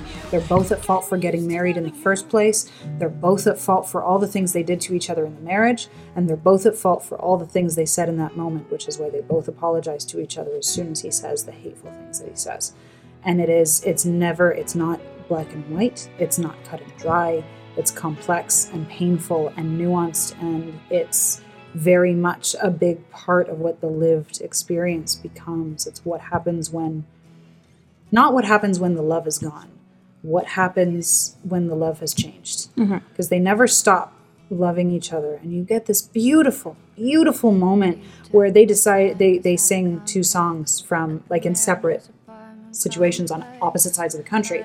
They sing two songs from its company, isn't it? Yeah. Yeah, from uh, S- uh, Sondheim production. Um, Adam Driver's rendition of Alive oh, is one of, at least from the research that I was able to do with it, one of the most emotive yeah I've seen. I mean, it's, it's not the best sung version version No. because I love that song and I've listened to. Although I would argue I mean, that Neil Norm, Patrick Harris did an amazing job with it. Norm Lewis to me is the pinnacle of that song. This I sounds very white. it's fair. oh, Norm Lewis, Norm Lewis is, Little bit. is a very handsome black man who's on my list, by the way. Just he right knows. Um, he's an older gentleman who I love. It's on Um, my list, by the way. I, I, just, I meant the movie. oh, the movie is very, the movie is very white. It's very white. Um, we need to talk about Laura Dern in this movie. Oh my god. Oh my god. Because Dern's Laura Dern good. in this movie has what might be the monologue to end all monologues. It's up there. where she declares what a woman has to be in a marriage um, as the lawyer, as as the lawyer She's who's already been lawyer. divorced once herself, and nails it in the way that Laura Dern only can nail it. This whole year has just been Laura Dern teaching our ass shit. at every single turn, and this might be the apex of that, and I don't say that lightly. Um, Laura Dern in this movie, She is utterly outstanding, and you get to this. She plays the lawyer so well because you kind of get the facade of like you're shady, Yeah. and you've got an agenda, but at the same time, you can tell that she's working within a system that, as she says herself, rewards bad behavior. Yeah. And she basically says that women are held to a higher standard as mothers and as women in general are not allowed to be flawed in any way, shape, or form. We only recently started accepting men as uh, good father figures and, and, and holding them to that standard within the last like 30 years. And before that it was the stuff of you know mad men it was this like as in the ad agencies like it was the stuff of good sales where it was oh dad's come home from work where's his martini where's dinner on the table and they were meant to be absent and hard workers and women are supposed to and aloof. and aloof. And women are supposed to be the bearers of the children. And she makes this whole connection to uh, the Virgin Mary because she's perfect. She can have your kids and she's still a virgin. The dad didn't even have to do the fucking. How absent do you have to be? And that this is everything that's that's there, and like it's and it's And true. delivers It's it in the very 100% Laura true. Dern way. Very yes, angry and pointed and just Strong. But this is I I do think that there is yes, it is a very white movie. To your point, Yeah. but but I think that uh, to the same effect, it's there's so much in it that is profoundly human that I think might transcend that. It definitely touches on the the waspy problem of not talking about Yeah. the shit that's going on. And I think I think it's the Italian in me that I am physically incapable of feeling something and not expressing it, like in detail. If I have, a, You're speaking to a Jew. yeah, Like, I think I we're very like Ryan knows if I have a if I am unhappy with a situation or If you don't say it, you he see it. he'll he knows. But uh, the thing is, I'll say it. Yeah. I will say it in detail. There's no right answer here, buddy. Yeah, No. Just ignore. he knows. So moving on, Lindsay, tell people about Rocketman. Okay. Yay! this, I mean, this is probably. T- I, it's, I know it's at my number two slot, but it could very easily be my number one. I wish I, I wish this was a visual medium so people could see how broadly Ariel Fisher is smiling right now. How come this isn't on your list? Well, we'll get to that. Um, one, anyone who knows me knows I love musicals.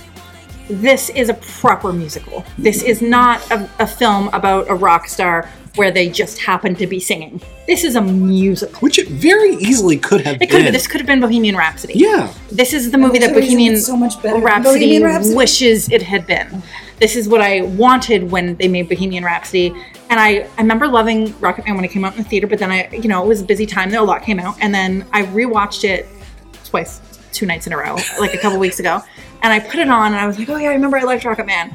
And in the first, like, he, it opens with him in a therapy session and his child self is like within the first five minutes is just sitting in the corner of the room and then all of a sudden they start singing a duet and i was like oh yeah this movie's amazing and uh, oh my god, I, i'm just trying to find the words because i love this movie so much it's it's emotional it's not a chronological telling elton john's life the music is not it's not like he made the song and then he made the song it, it's i mean it's a jukebox music where they take the songs that relate to the emotions of the day, like of how, and and ultimately the storyline of the movie is about him learning to love himself. The beginning of the movie, it's about his relationship with his father, and he says to his father, "When are you going to hug me?" Because his father has never shown him any love and affection. Later on in the movie, as an adult and he's got some success, he sees his father again, who has a new family, and he sees him hugging his new children, and it like devastates him. And at the end of the movie, there's another scene where he's confronting his his the little boy who played him as a younger child, and he says to himself, the little same little boy looks at him and says, "When are you to hug me?" And he says, young Elton John says that to adult Elton John, and he leans down and he hugs himself as a child, and that is the most beautiful sentiment I think I've. That's like all the you know where's love is that's where that's what he was looking for this entire movie Yeah. what was lacking in his whole oh i just think it's i don't know how how historically accurate is. No, it's um not. I'm, I'm sure a lot of it's not i Uh, don't know if his they- father was that big of an asshole i really that I think is accurate. Um, and his mother. And yeah his mother, yes. his jamie bell does not dance it's a travesty but otherwise the movie is so beautiful they use elton john's music so well um, there's great like even from right at the beginning when he he walks in and oh i just And the clothes. Oh, that jean jacket. The jean jacket's my God. favorite. Yeah, Yes. the jean jacket with all the little badges and whatnot. and like I, I wonder actually like come oscar time is this the kind of movie that would just they would just hand all the costume awards to or are they gonna kind of withhold it a little bit because these are previously designed costumes that they're emulating even though these are the hardest But you still have costumes to make. dupe Oh them, right? god! It's still Think like about it's how still they redid that Boston that that baseball costume though. yeah. oh so Yeah, how many sequence were on that? that even just the the, the Ah. costume that he wears to walk into that NA meeting, Oh, that it. devil thing that's like That's basically slowly- that he's pulling apart I piece by that piece. they created that one. Did they that really? one isn't based on something. Really? So a lot of them Wow. are based off things, pieces that he still had. Yeah. But even though he thought he was enormous, he's still smaller than uh, Taron is. Mhm. So they had to recreate them because he couldn't fit into them. So he had a lot of the clothes still because he's a kind of a shopping addict and a hoarder. yeah. Um, Yeah. But for that piece, that was one of the ones that they designed for the film. But when they were showing Elton all the choice, he's like, I wish I'd had that one. So that was how they knew they got it right Yeah. when they did create a piece, Mm. when he sort of wished it had existed and it was already in his closet. Speaking of, speaking of his size, on one of my watches, I watched it with our friend Sasha, and when he when Oh. Elton first says that line, how does like a chubby, Oh, yeah. like how does a chubby boy from whatever? And she looked at me and she was like, "Wait, is he supposed to be chubby?" I'm like, "I don't just magic of movies." He's like, because he's not like No, the but always also, felt he chubby. had body dysmorphia, Yeah. Yes. among other things. yeah. I'm like, he's clearly not chubby. He was a naturally round. He was just boy, around but he- like a cherub cheeked boy with the a casting with a of the boy as his Oh, younger self. Is You know what? Both the. I loved both of the boys. He was there was so three good. three people in total in this movie play Elton John, two oh younger boys, and then what is the actor's name again? Taron, Taryn Taron Egerton. Egerton. Who I never would have.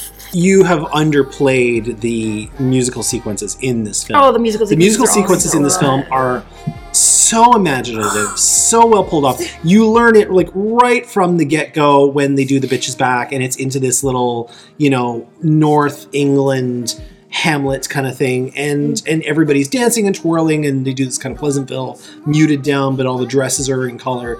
Um, you know, you've got "I Want Love," where everybody's just walking around the house, much like the iconic Which is the one video. under the water? Which is The one under the water is I want to say that's Rocket Man actually. Yeah, it is. Um, Crocodile Rock, his big number at the Oh Troubadour, my god! where everybody's oh my god. literally oh my levitated god. off the floor. They literally made. Uh, I. Mm, I love the choice that they made there. Yeah. When they went super literal with how everybody, how he made people feel, Yeah. and how that song makes you feel. Yeah. Like you can float. And can we please talk about how insane it must have been to have had that many people on wires? yeah, how they must have had to reinforce the ceiling and the beams that they would have had to put in and all the cranes that they would have had to use and just it is so for people who look at stuff like that and think that's neat so much goes into making something that seemingly small work that perfectly that it's absolutely mind-boggling i love this movie Yes. why didn't i put it on my list I don't know. You and I saw Elton this year. And Yes. when Crocodile Rock comes along, The- you- the whole crowd, when especially when they get to the la, like because- it's just that joyous. Props to this movie. It's So- it, like yeah. really interesting. I saw it at the Lightbox when they had, well, they were supposed to have him in person, but they had him over Skype instead. Dexter Fletcher Hmm. actually doing like a interactive Q and A. Um, and I mean, I love Dexter Fletcher. I love Sunshine on Leith. Like, Sunshine on Leith Yeah. is high up on my list of favorite movies, like it's- ever. Yeah, and hey, Like I love it. shout out to George McKay. If anybody was trying to make something same, same but different, it was him. Mm-hmm. And the fact that you have sort of it's similar to the Star Wars conversation. It has everything. If you only like one of the last three movies, it gives you that other thing. Yeah. It gives you actually a man acknowledging, oh, one of my problems with my family is because I very much would like to touch man's parts.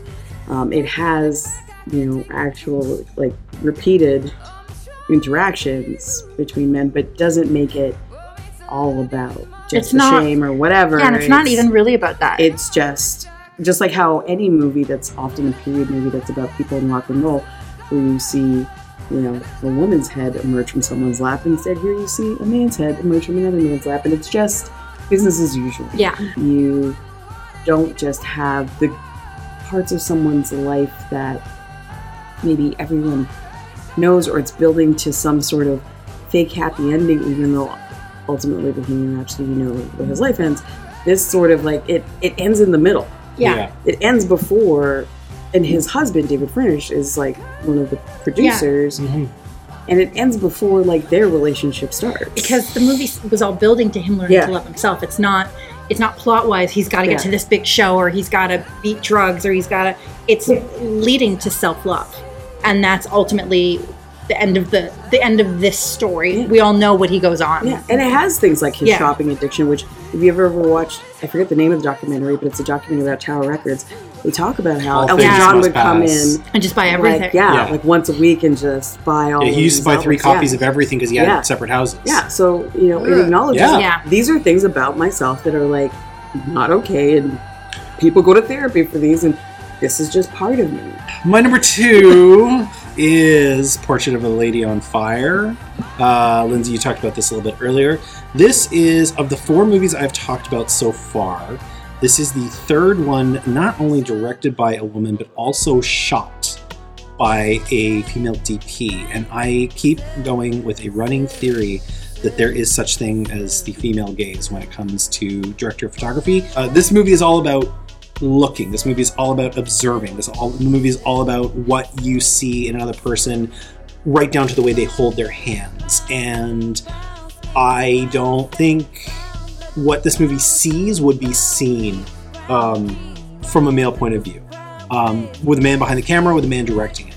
It's and I mean there are, I think three times where she por- where she actually finishes the portrait and shows it of okay what do we think here and the first two times you're like nope that's not right Yeah. and it's because she's going to try to catch the smile of Of an unhappy woman who won't smile. yeah of Heloise she's trying to catch her smile not just on her mouth but in her entire face and the first two you're like close but nope and you know it's it's the kind of thing where And she, I think she even says when she sees the first portrait, she's like, "Is this how you see me?" yeah And I don't think at that point we'd ever seen this like an emotion process because she's closed. Yeah. She sh- basically shut herself down. yeah um And part of actually part of the plot of this movie is that because she doesn't want to have her portrait painted, um, the female painter who's been brought in has to do it in secret. She, the the girl who's going to be married, believes that this girl has been brought in to be a companion, like a walking partner. So she she's not going to be sitting for her. She has to study her Yeah. and then paint in secret. So there's a lot of gazes, just looking at her hands, just looking at walking behind. Like there's a whole the whole first encounter they have. They never even face each other because one walks ahead of the other. So she just watches her form from behind, and you follow her. You just follow them on this walk. And there's a moment in this walk where Heloise um, pulls back her hood. No, it blows off. sorry, does it blow off? It blows off okay, off. it blows off, and, and you you see her her blonde hair for the first time, and I swear to God, like you'd be like, it's just it's so striking in the way that that is Just the way it's captured. shot. Yeah. the, yeah, the way it is shot, the way it is rendered. because they, they make you watch her the way it's it's so quiet and you basically watch because we've been introduced to this artist who already knows that she has to paint someone who won't pose for her and who can't know so every time that this girl's on screen you're watching her the way the artist is watching her but then you imagine because this turns into something how uh, even though it's not acknowledged you you are you're always aware when someone's staring at you so if you don't know what's happening and there's someone with you who won't whose gaze is always on you it it triggers something. You start to feel something that maybe you're unaware of, but you know that someone is looking into your soul, like at every step. On that note, it, the movie also makes great pains to um, nail how Marianne looks at her while she's working. Like when they eventually get the you know get to the truth of it that I am here to paint your portrait, Marianne actually has her sit. And there's a lot of shots where we're looking at Marianne and we're watching her face as she's working. Now, I don't presume to believe that the actor who they've got playing Marianne is also doing the painting, but she's doing a killer job of the actual observation and putting all of that on her face, in her body language, looking for just the smallest gesture as a clue into this woman who is both fascinating to her as a subject and strictly as a person who is who is just um, you know spark this in her. Uh, the boys in this cast are only there at the very beginning and the very end. The rest of it is all women. Um, there's a maid who is God love her. She's simple. Uh, she's wonderful, and she and there's this whole sub storyline where there there's just the these, the maid and these two women because the mother leaves uh, for a while are just alone in this isolated house and it comes out that the, this young girl this maid is pregnant and so they basically spend most of the movie that's kind of how they bond trying to help this girl abort her child Oh my god. Try- yeah, trying to help her miscarry. so they do like there's a lot of scenes where they're just sitting at the table and you see feet hang, dangling behind them because the, the it's all old wives' tales. The maid is just hanging, like dangling from the ceiling, Yeah. doing for whatever purpose, and then they they have to they're, they they go out together in a field and they're picking they're looking for certain leaves or certain things that they're going to boil and have this girl's going to have to drink. And so it's just this sub storyline where it's just a sweet innocent girl. They never acknowledge who who this person is. Is she in a relationship? Um it's just that they just basically they have until the the girl's mother comes home to get this child gone we're talking about stuff that sounds really bloody dour. Oh no, not at all. I And Oh, I'm loving this. I'm very Yeah. excited. Yeah, oh I yeah, can't wait it's to yeah, it's it. incredible. I'm They- listening to this going, I hate that I haven't Yeah. that I didn't get to see it in time. and, I and hate it, how but I'm little- also excited. yes. and how little dialogue there is about this. Like, it's not like they have a, a whole conversation about this is what we're gonna do. It's just like, I'll ha- like, show you. oh, how long has it been? Oh, it's been like 13 weeks. Oh, is this the first time? I'll help you. Yeah. Like, they don't elaborate on anything. You just because it's made by women, You, know. you just know what's Um, happening. yeah. there are some moments in this movie that are unbelievably sexy. There are some moments in this movie that are unbelievably clever. Um, one of the payoffs of this movie, without giving anything really truly away, is um, a portrait that is done that uh, goes back to the Orpheus and uh, Euripides. Eur- Eur- Eurydice? Eurydice. Eurydice, Eurydice. thank you. That myth and the painting that is done is somebody comes along and says, "Oh, I've never seen that type of a painting done from this myth. Usually it's looking this way or looking that way. You've got this moment. How curious!" And you're like, "Well, yeah, that's what happens when you." Give a whole other artist who has been underrepresented The a chance to hold the fucking brush. Um, I wonder what that's like. Has Yeah. everyone dropped an F bomb except for me? Yeah, you get one in the next one. Um, I, I will Just, not. just right now, out of out of context. I'm and. I will. Ugh. I will not spoil the end of this movie, Oh no, please don't. except to say, no, no. the final shot. There's one sequence that makes up the final shot. It's goddamn glorious. it's so simple, and it's goddamn glorious, and that is all I will say about it. That was what was told to me. Is the final shot of this movie is incredible. And going through it, I thought in my head, I'm, I'm like, okay, it's gonna be something like this. It's gonna be something like this. It's gonna be something like this. No, you get there, and it's just mm, When you get payoff like that, you kind of Yes. have to just hear what it is and then put it out of your mind. Portrait of a Lady on Fire. Um, So, like anything with me, make sure you finish her.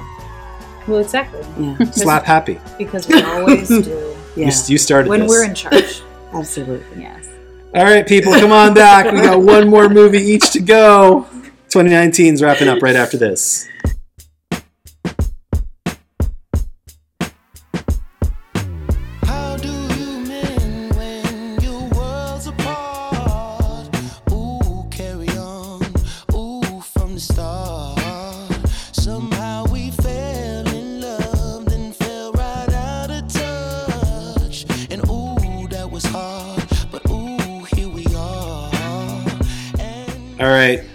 Enough gilding the lily. Petula Neale, Oh, your number one, 2019. We've ta- we've touched on it several times, but let's let's let's dig in. Let's do this. Let's have it. I'm always mad when other people are right. It's Parasite. Uh, we've talked about it. We've talked about it. I will say it starts off kind of the way Korean movies start off. It's, and I'm not saying that in a bad way. I love one of my favorite things about TIFF every year, uh, especially when Colin was still there and we still had Vanguard. There was this whole other like subset of Korean movies that you would get to see each year. It seemed like more and more that it was completely different POV of the world, and it was just good storytelling. And so it starts off like that. Like these people are interesting to me. I want to see what's going on with them.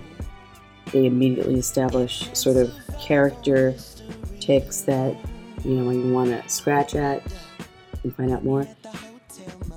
And then to everyone else's point, it goes through a bunch of things. There was another movie a lot of people were talking about at TIFF, Waves, where that has some genre flips, but it also it's basically just two movies. It's two distinct movies. Because the thing happens, and then after that thing happens, it changes tone and remains in that other tone for pretty much the rest of the film. This one starts off with one genre, goes through all the other ones we discussed, and it ends with a fairy tale. And it starts off with some of the most sort of real life problems mm-hmm. of what do we do? What are we going to eat? How do we pay for this? This place shut off a- the Wi-Fi. Yeah, I can't get a signal because the the neighbor changed the password to ending with a really beautiful fairy tale. Mm-hmm.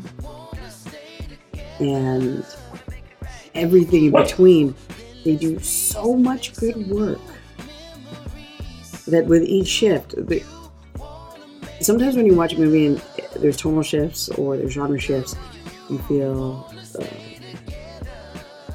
Manipulated. or off put or just a sense of discomfort. Just it's, but with this one, you just sort of, it's like a good roller coaster.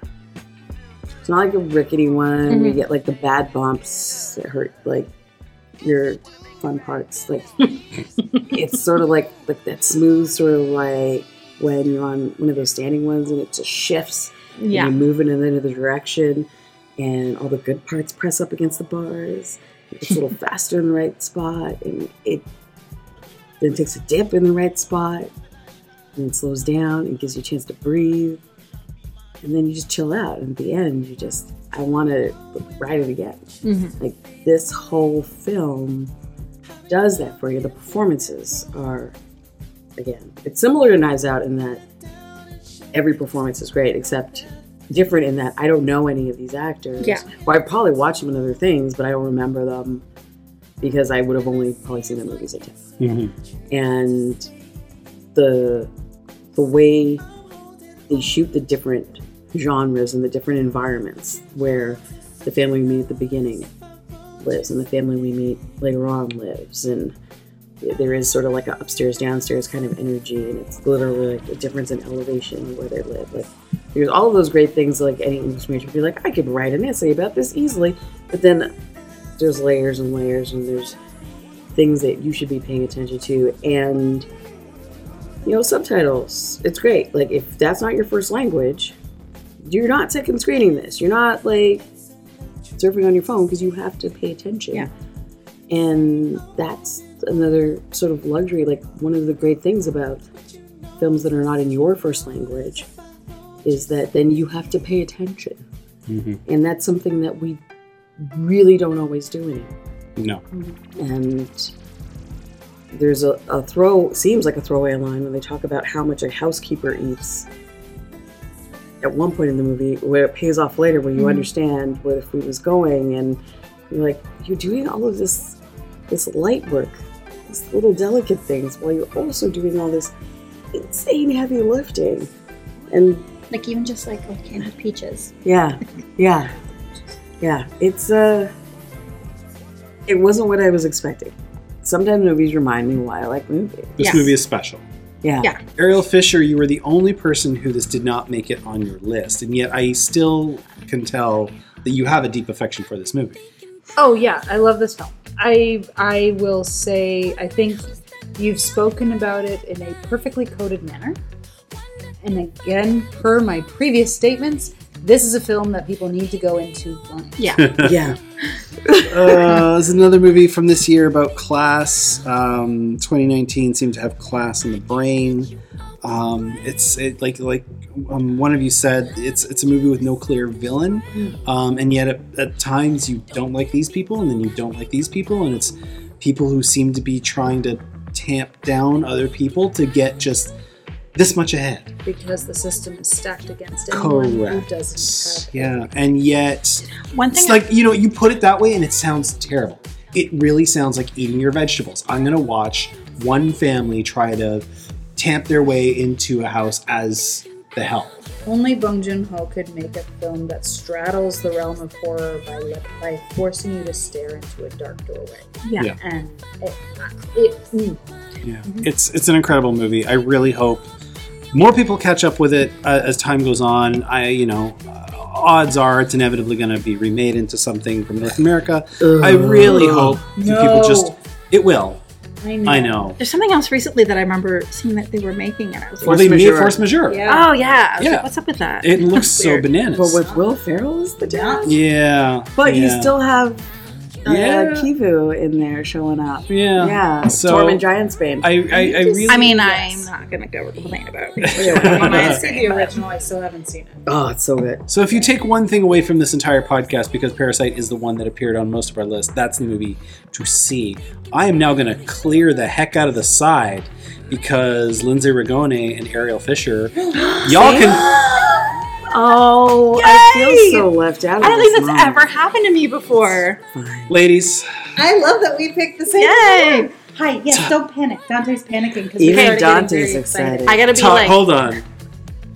Ladies, please talk about Little Women. Yay! okay. Huh. Full disclosure: when I fir- when I started trying to come up with my top five list Try to act a few days ago, before I had seen Little Women, I gave Ryan. I said, "Well, I gotta think of four films." Because one slot's gonna be Little for Little Women. Yep. And then about like 15 minutes into a scene, and I leaned over and went, "It's my number one." Like I had not got anywhere near No, into this no, film, and I Dear listener, if I can paint a picture for you, uh, do this exercise with me.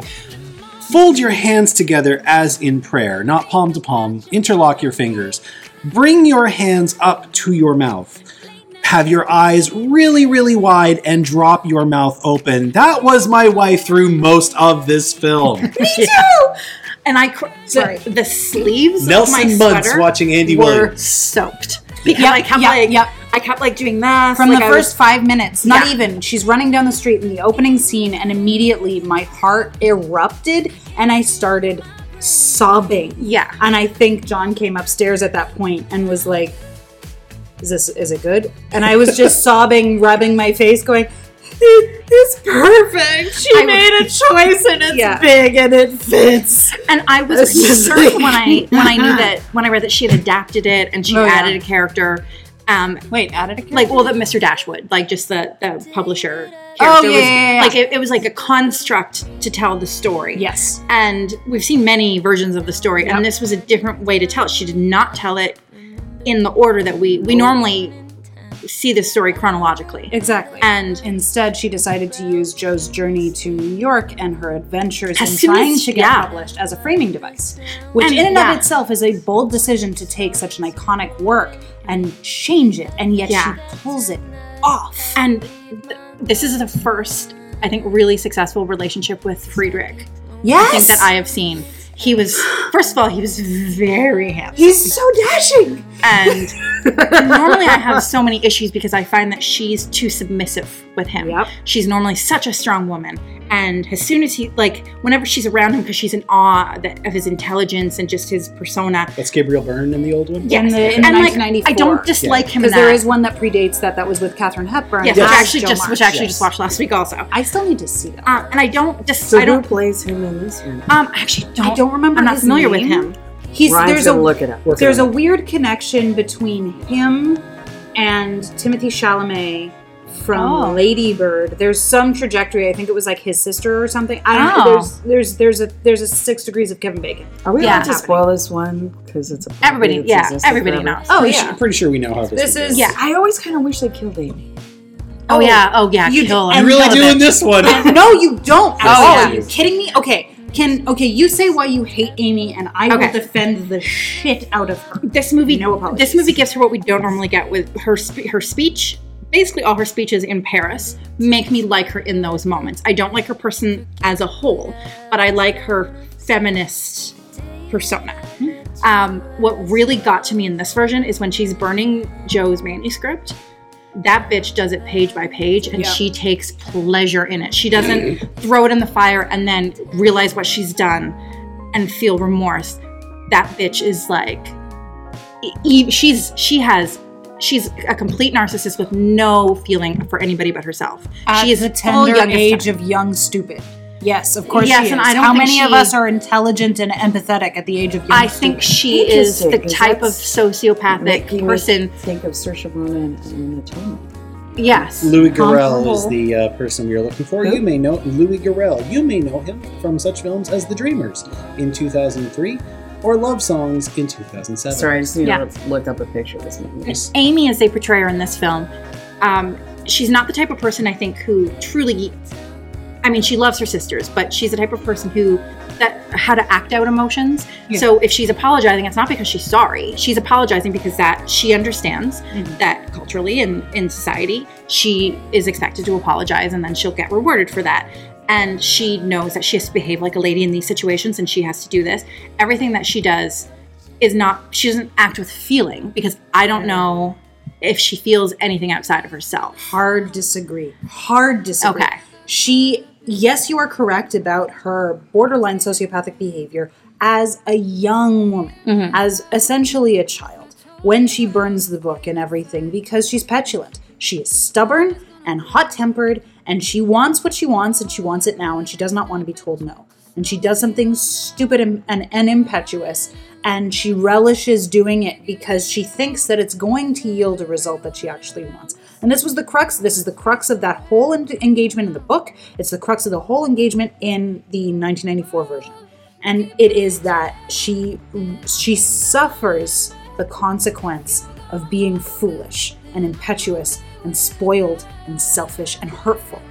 And as a child, yeah, she is vapid and vain. Well, she is vain. Mhm. They there are throwaway moments with her where you know she's not a sociopath, where you know she's not callous and unfeeling, where she stands up to her friends talking about the foolishness of the war in class. She's a young girl and these these kids are like, "Well, now we can't have nice things. Why are we ending slavery? That's stupid." And she's fully like, "It's immoral." And they, you know, come back at her with, "Well, your family profited from slaves." And she's like, "Yes, and we should all be ashamed, ourselves included." Mm-hmm. She takes responsibility for that as a kid. She goes on to do stupid shit, but what child hasn't? Mm-hmm. Like, I mean, and as an adult, there is something really profound about what Greta Gerwig has done with Amy as a character because she's taken her from the realm of being superficial and being the beauty who has nothing but that and made her a self aware woman of her time, mm-hmm. which is something that mo- more and more of us are becoming now. And it's understanding our circumstance, understanding our our value and and what it is that we have to offer not only the world but ourselves and the people around us. And from the get-go, Amy knows and she even says, I'm not clever like Jo, I'm not kind like Beth, I'm not I'm not maternal like uh Meg. like Meg. I am, you know, I know what I am and I know what I have, and I know that within that sphere, I am confined to the politics of the day, and that means that I have to marry. And she was taught from an early age by her by her grandmother, beautifully played by Meryl Streep, that her value is in her ability to marry well. So she has to become this portrait of femininity and womanhood. Mhm. And I And that's I the part of the only part of this character that I respected in this is when she's giving these speeches where she's self-aware in Paris. Mm-hmm. I was like, well, that's something we haven't, because I always thought Samantha Mathis didn't deliver those very well, and then I knew I love that version of Mm-hmm. the film, but she she's just kind of like, oh, Laurie, I despise you, like, Yeah, uh, you, but you never really care why. no, she doesn't. She just kind of says it, but uh, you don't feel it. And I do think that uh, Florence, Florence Pugh. Pugh. Florence Pugh knows how to say those Yeah. words. And she's, I mean, she's on my, she's in two of my films this year. She's in Midsommar and this. And in both films, she channels this really intense and yet delicate, emotional nuance, I guess. I don't know. I always that- come back with with Pugh. I always come back to Lady Macbeth and how there's two mm. times in the same movie I still movie. need to see that. two times in the same movie, she sits down on the same fainter couch in the same center crop of the shot, wearing very similar dresses. And the difference between shot one and shot two is is very subtle, but like like physically very subtle, but emotionally it's night and day. She is such. She My is issue a is that with emotion. I never She's forgive immensely Amy. talented. Uh, I always think Jo forgives her too quickly. Yes, she had a near-death experience, um, which I think she was damn lucky to get at that point because she. Uh, what bothers me is that the onus is put on Jo to be a forgiving person and not for Amy to be a better person. It- but it, and that always sits with me. And I think it's because I'm going to say that uh, I'm going to nerd out here. Amy is a Slytherin, and I think other Slytherin. No, everything yeah, you're saying is giving me strong My Jacob God. Malfoy thoughts. she's a Yeah. Slytherin, and I do think what, from the point of view of other Slytherins, they'll be like, "Oh yes, well she did this because of this," and I it's completely valid. I am as a Hufflepuff looking at her. I I'm have this a- close to calling audible. I have a lot of difficulty accepting her behavior and how much everybody is so quick to forgive it and that she's rewarded for it so much. Even though in this version she does grow and she's self-aware, I'm gonna which say that she's the kind of woman that would say, "I'm not a feminist," until she grows up and actually wants to do something besides just get married, and then, well, I guess. no, she's oh, no, in this, in this She's version I do think she is a feminist. She's a feminist Yeah. from the beginning, but she doesn't know what that means. And then once she hits a certain age, she's she's she's an active feminist in a time when that term didn't really. She's a different Yeah. kind of Uh, feminist than Jo. Jo is Yes. definitely a feminist. They're they're but two Jo's also. kinds. I like that Greta allows them, and this is the thing that I love about Greta Gerwig. She allows all of the characters to be a little broken, a little selfish, and a little imperfect. Because Jo always seemed a little pious. Mm-hmm. Yeah. In every other version, and in this, she's pious to a fault, and there's a deliberate point made there. She's she's cruel to Friedrich, and and and a, and mean. yeah. And So where do we all come down on? Uh, 'cause- just because you haven't really been talking about her very much on Saoirse Ronan in this movie as Jo March. she's incredible. Yeah. She's perfect in the role because there is a very specific. So, okay. My big relationship to this film and why it's my number one is because I grew up with the 1994, like so many of us. I mean, I love the 1994 version. I I watched it a couple Were nights you ago. tho- too. were you those girls at the end of the movie talking to Tracy Letts saying, "Do you have the rest of this book?" Was that you? What? The the girls in this movie, the daughters. do of you the, have this was that, book? Was that you?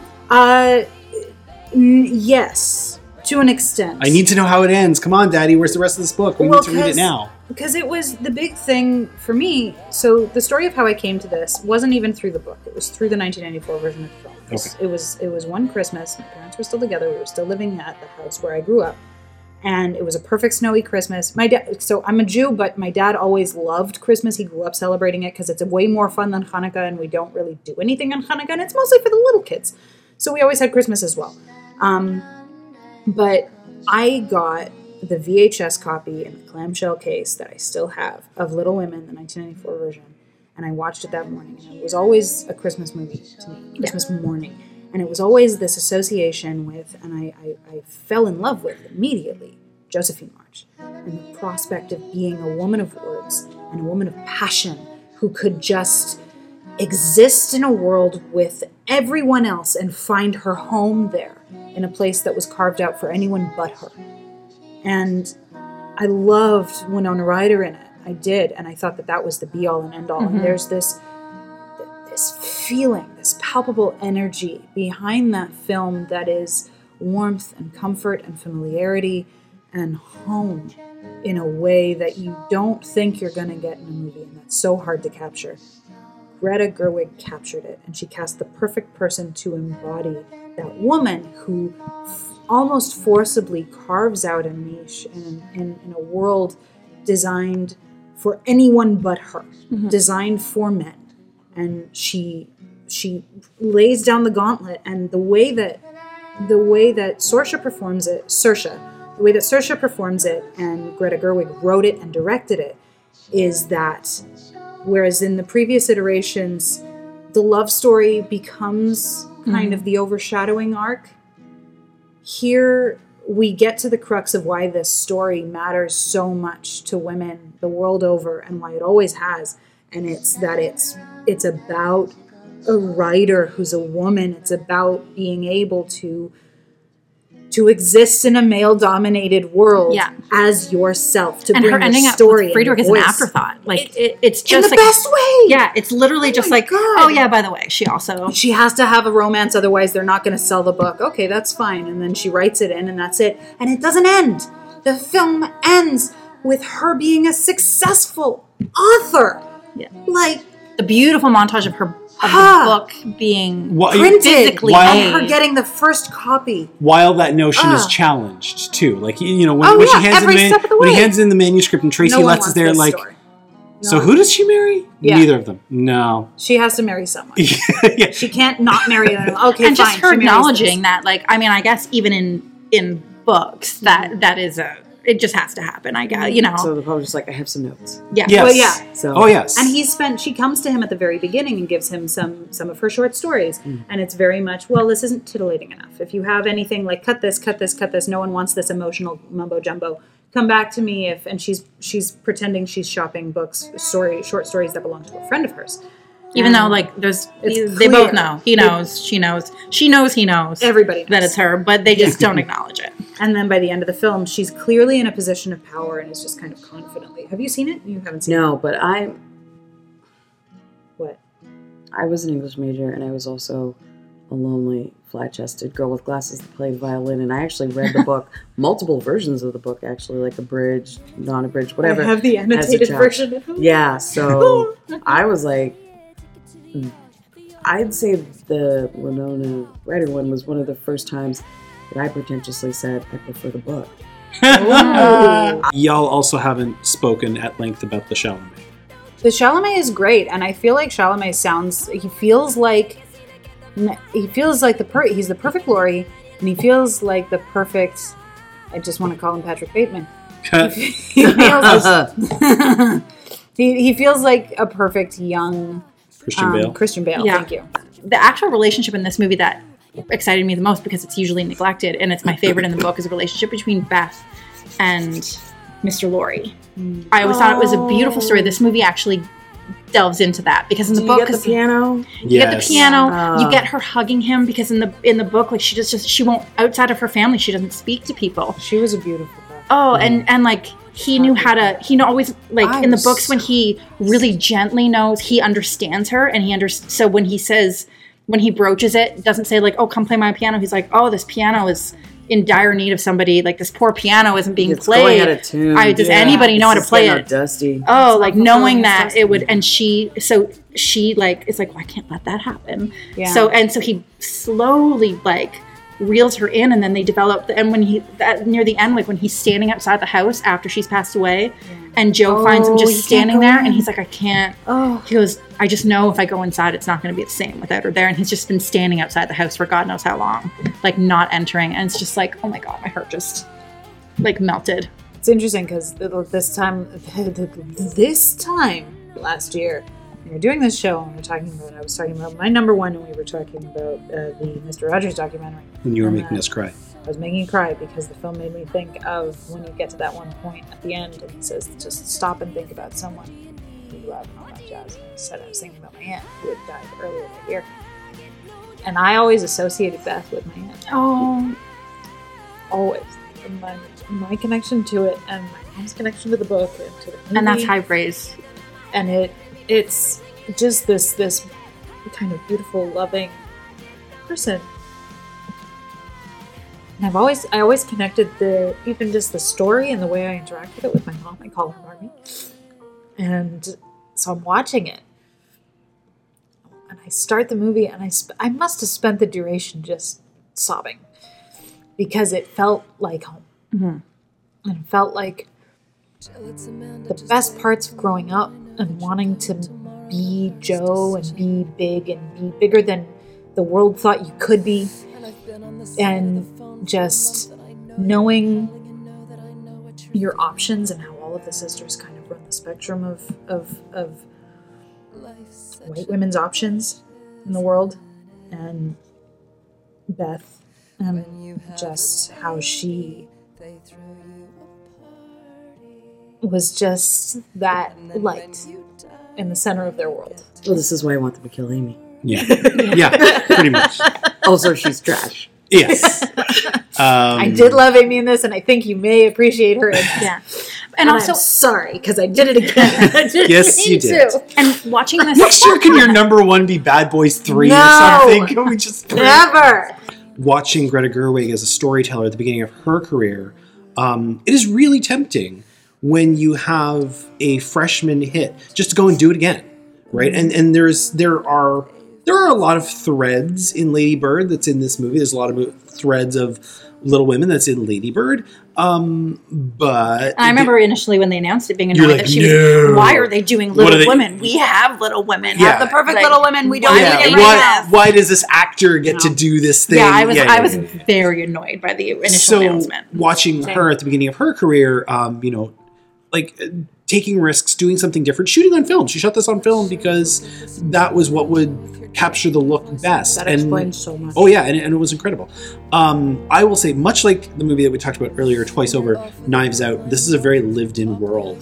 This is a world where conversely to a lot of the big budget movies that we're seeing that are very rendered and digital this is a movie that's very tactile.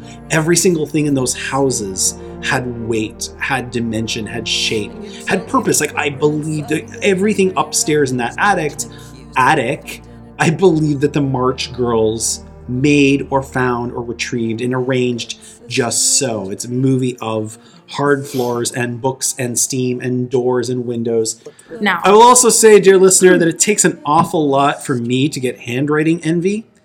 This movie did it. My number one, I cannot believe, did not come up on anybody's even know what list. Yeah, you don't. I cannot believe it. um, but as in years past, there was a movie at the first half of the year that got its hooks in me. And uh, again, like much like years past, I'm the only person to mention said film. Um, another sophomore effort that the person could have just gone and done the first movie all over again and it would have been amazing but they decided i'm going to turn my attention to something a little bit different and i can't believe that it's not on your list i can't believe that it's not on your I don't list think I watched it yet. and I yet. sort of can't believe it's not on your list, but nine number one of the year is Jordan Peele's Us. Ah, Uh, wow. the follow up, yeah, that's that's why I was trying to nudge you to seeing it the other night when we were talking at the bar. You haven't seen it yet? No. The follow up to Get Out. Um, Lupita Nyong'o playing off herself. Winston Duke doing some incredible things. Um, another, like, I mean, the movie of the year that has class on the brain uh, in every way, shape, and form because no matter which station we are in this stupid ass economy that has overtaken the world, we all want to move up to the next station. And that's bloody greedy. And that there there are a lot of people that we are all putting underfoot to get there. And sometimes we are kidding ourselves to get to that next that next station.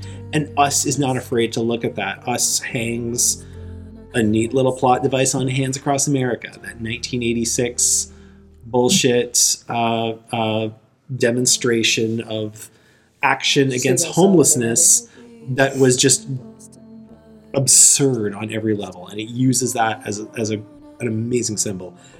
This film is like just chock full of symbolism. Everything from the weapons that they use to the colors that they wear to the pop culture references that come in and out of it. Sometimes in this movie, a chair is just a chair, but a lot of times a chair is so much more than a chair. And this is a movie that, holy shit, does it um, reward rewatch. You and I talked about this movie quite a bit. We did, yeah. Um, we, uh, th- this is right up your alley. What did you think of this movie? It didn't. It obviously it didn't make your five, but what did you think of this It movie? didn't make my five. Um, personally, I didn't think it was quite as good as his first effort. Not because it wasn't as as obvious, and he even said Jordan Peele even said like off the hop that this was never intended to be a political film pertaining to race issues.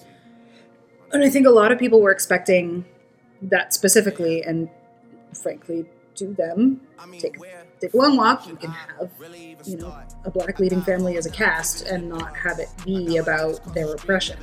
It can just be that you're casting normal human beings in a role that they're right for and that they carry. Like, it shouldn't, it doesn't have to be a thing. No. but um, it's there's a lot I, i'm going to be completely frank about this. There's a lot about this film that i didn't fully understand the first time around and fully embrace. And it was actually ashlee blackwell who wrote this really touching piece about it. And i, I still i still I, I love it and i think the performances are outstanding. And i think um, Lupita Nyong'o does such an insane job. Like everything that she's doing in this is just like sorry, fuck me running. I can't even grasp. Seriously, catch up. I, I just I like that expression. it implies a lot of A lot of things. flexibility and dexterity. Like, No, like she's she's outstanding in this, and she does so much that is very easy to overlook. And she's such an incredibly talented actress, and I love getting to watch even Elizabeth be this unhinged, and just all of them. It was unbelievable. But Ashlee Blackwell, uh, Graveyard Shift Sisters, did this amazing uh, review of it where she got right down to this other side of the film that I think most people won't connect to or relate to about how she saw herself in the film hmm. and how important that was to her. And that to me made a change from me thinking, I really enjoyed this movie and I value it and I value everyone in it and the work being done to create it, to yeah, this is really important work that's being done. So it's, but I, I will be the first person to admit this film is not for me. And frankly, that doesn't matter. That doesn't matter at all. This film is important. Ev- frankly, I think everything Jordan Peele is doing and has done is important because he is making horror. He is bringing the necessity of empathy in horror to the foreground and is forcing people to discuss why horror is an empathetic genre. And it's something that not a lot of people want to engage with, and it's something that not a lot of people want to think about. And they're the people who tend to say things like, Get Out wasn't horror, I didn't find it scary. Well, you are a human being who is devoid of empathy. if you cannot fathom why that is terrifying, you are incapable of putting yourself in someone else's shoes. And I pity you. I I can't understand how somebody wouldn't be terrified of themselves, terrified of looking at themselves and either not recognizing it, mm-hmm. looking at themselves and seeing a choice not made, looking at themselves and seeing something they don't they, they don't want to be, uh, which is what this movie confronts. Along with the fact that I mean, it's it's all hung on something absurd, right? The whole idea that there's an entire subculture living Literally. under, literally living underground in, in this vast network of tunnels that happens to crisscross America that nobody really knows what they do. That's Jordan Peele's in on this. Is he's like, there's all these tunnels. Under, That's actually, under- I think, I, I just Is it- liked the movie, and I think I really liked the first half. And then once it started, I think once I, we got the explanation, I was like, I don't know what I thought the act, like the payoff was going to be, and it definitely wasn't that. I don't know if that was. well, it's kind of for like, me. I mean, I, I just was like, it. I, I kind of Some like, people complained it was too obvious. and I kind of feel like I might have preferred it if there was no explanation. Like, And to an extent, there kind of isn't. A lot of that exposition. I actually really love the way they did that exposition because it's it, it frames it like this sick, twisted fairy tale. You're loving an awful lot about a movie you thought was just pretty okay. I I told you, Ashlee changed my mind. Oh, okay. And some of it, like Yeah, I you also changed my mind because you. I think Holy you were shit! The one, What? No. What? I know. What, oh, it's- it's a Christmas miracle. You're speaking to a Jew. Watch it. um, no, I am. No, you. I think it was you who brought up the the tools. yes. and like to me you show you you shared an article with me where it was showcasing how you you have No, no, that was out of my head, woman. Come on now. no no no you sent a link to me someone had written Some- something about, about about everything else, but not necessarily about the scissors. The scissors We I was just talking about about. Yeah. Yeah. Yeah. Yeah. yeah. and how it's you have Recognize. the tools of the you have the tools of the uh, of the bourgeoisie versus the proletariat and this idea of a class divide and how they're using scissors which are the means of creating things for others that are their weapons and their tools.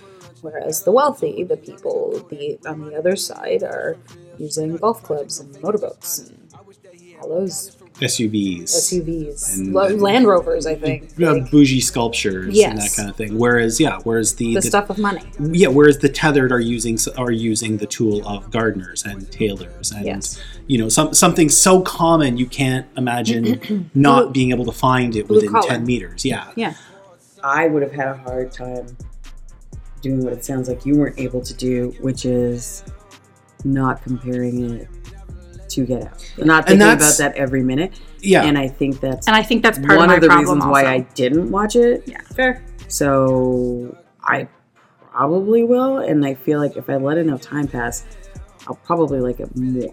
possibly, mhm. Possibly. probably. I think you'll also probably it maybe it'll be the same thing as me. I I appreciated it more on rewatch and I appreciated it more the more I read from other people's perspectives on it who maybe had a deeper connection to it than I did. And I only saw it the first like the one time that I saw it. Yeah. So I don't know how I'd feel on rewatch. I just know I, I, I remember the lights went up and I was just kind of like, it's Okay. fine. Listen, Jordan Peele two years ago got an Oscar for his directorial debut. He very well As the writer, not as, As the writer, not as the He's a black director. I mean, so well, just pump the brakes. I mean, they were willing is- to give him that much. This Yeah. is But this no is more. quite true. This is this is the thing is that the only thing I will say about that is he was just in a goddamn stacked year. You know, like that year was was Get Out and was Three Billboards and was Lady Bird and was the ultimate winner Shape of Water. Um, something's got to give, right? And and Something's got to give, but the Oscars are political. Let us they not are forget. they are but at the, at the end of the day it's not like he won for like you know lighting like if you you, you win an No. oscar for for writing your script He won for writing, and it was deserved.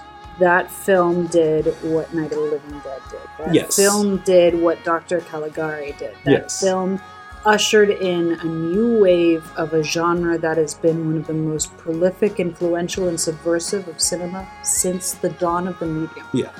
That man deserved more and deserves more every single and i put it to you that us continues what that first achievement uh landed but it's not scary. it's it's not No, but here's but no here's the thing I'm In, like- riffing, man. i know riffing. in in like five years people are going to be coming back to this movie and say we were way too quick on this in 10 years people are going to be coming back to it and, and, and calling you didn't even drink anything. I know, just the yeah, it's no it's, it's that it's that kind of movie it's going to be like yeah. we we were all caught flat-footed on this movie and holy shit is it way better than we ever thought it was um, it's just that it's not get out and that's by design and his next movie is not going to be this or get out No, His next movie is going to be totally different, and it's still going to cast a mostly black cast, and people are still going to say, "But doesn't that make it political?" And it's going to be like, "Well, if you keep thinking that, then absolutely."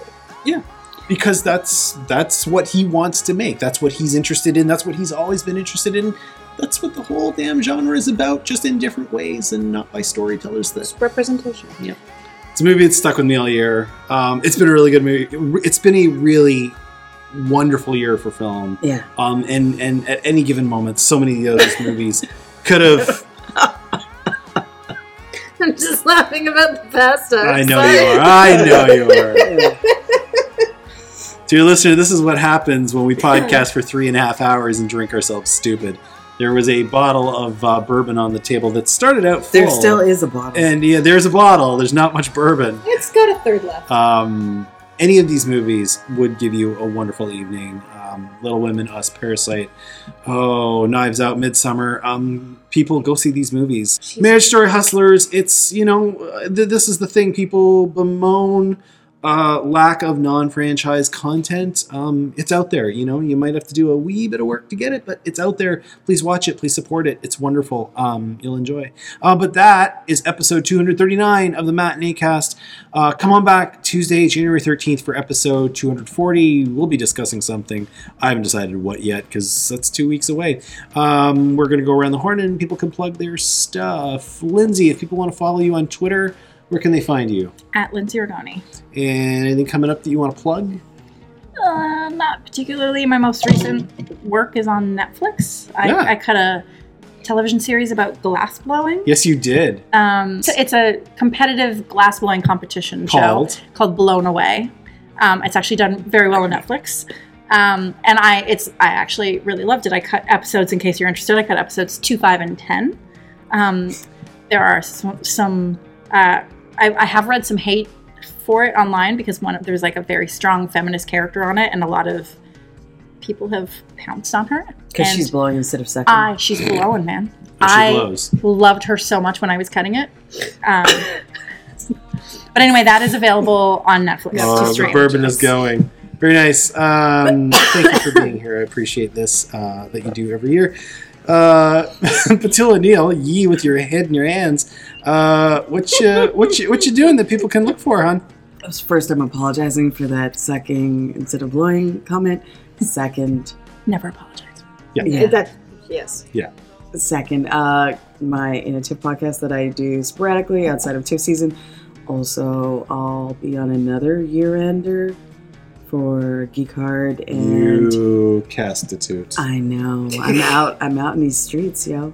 And also, starting in 2020, I'll be a regular on their other comic book podcast, Back Issue Bloodbath.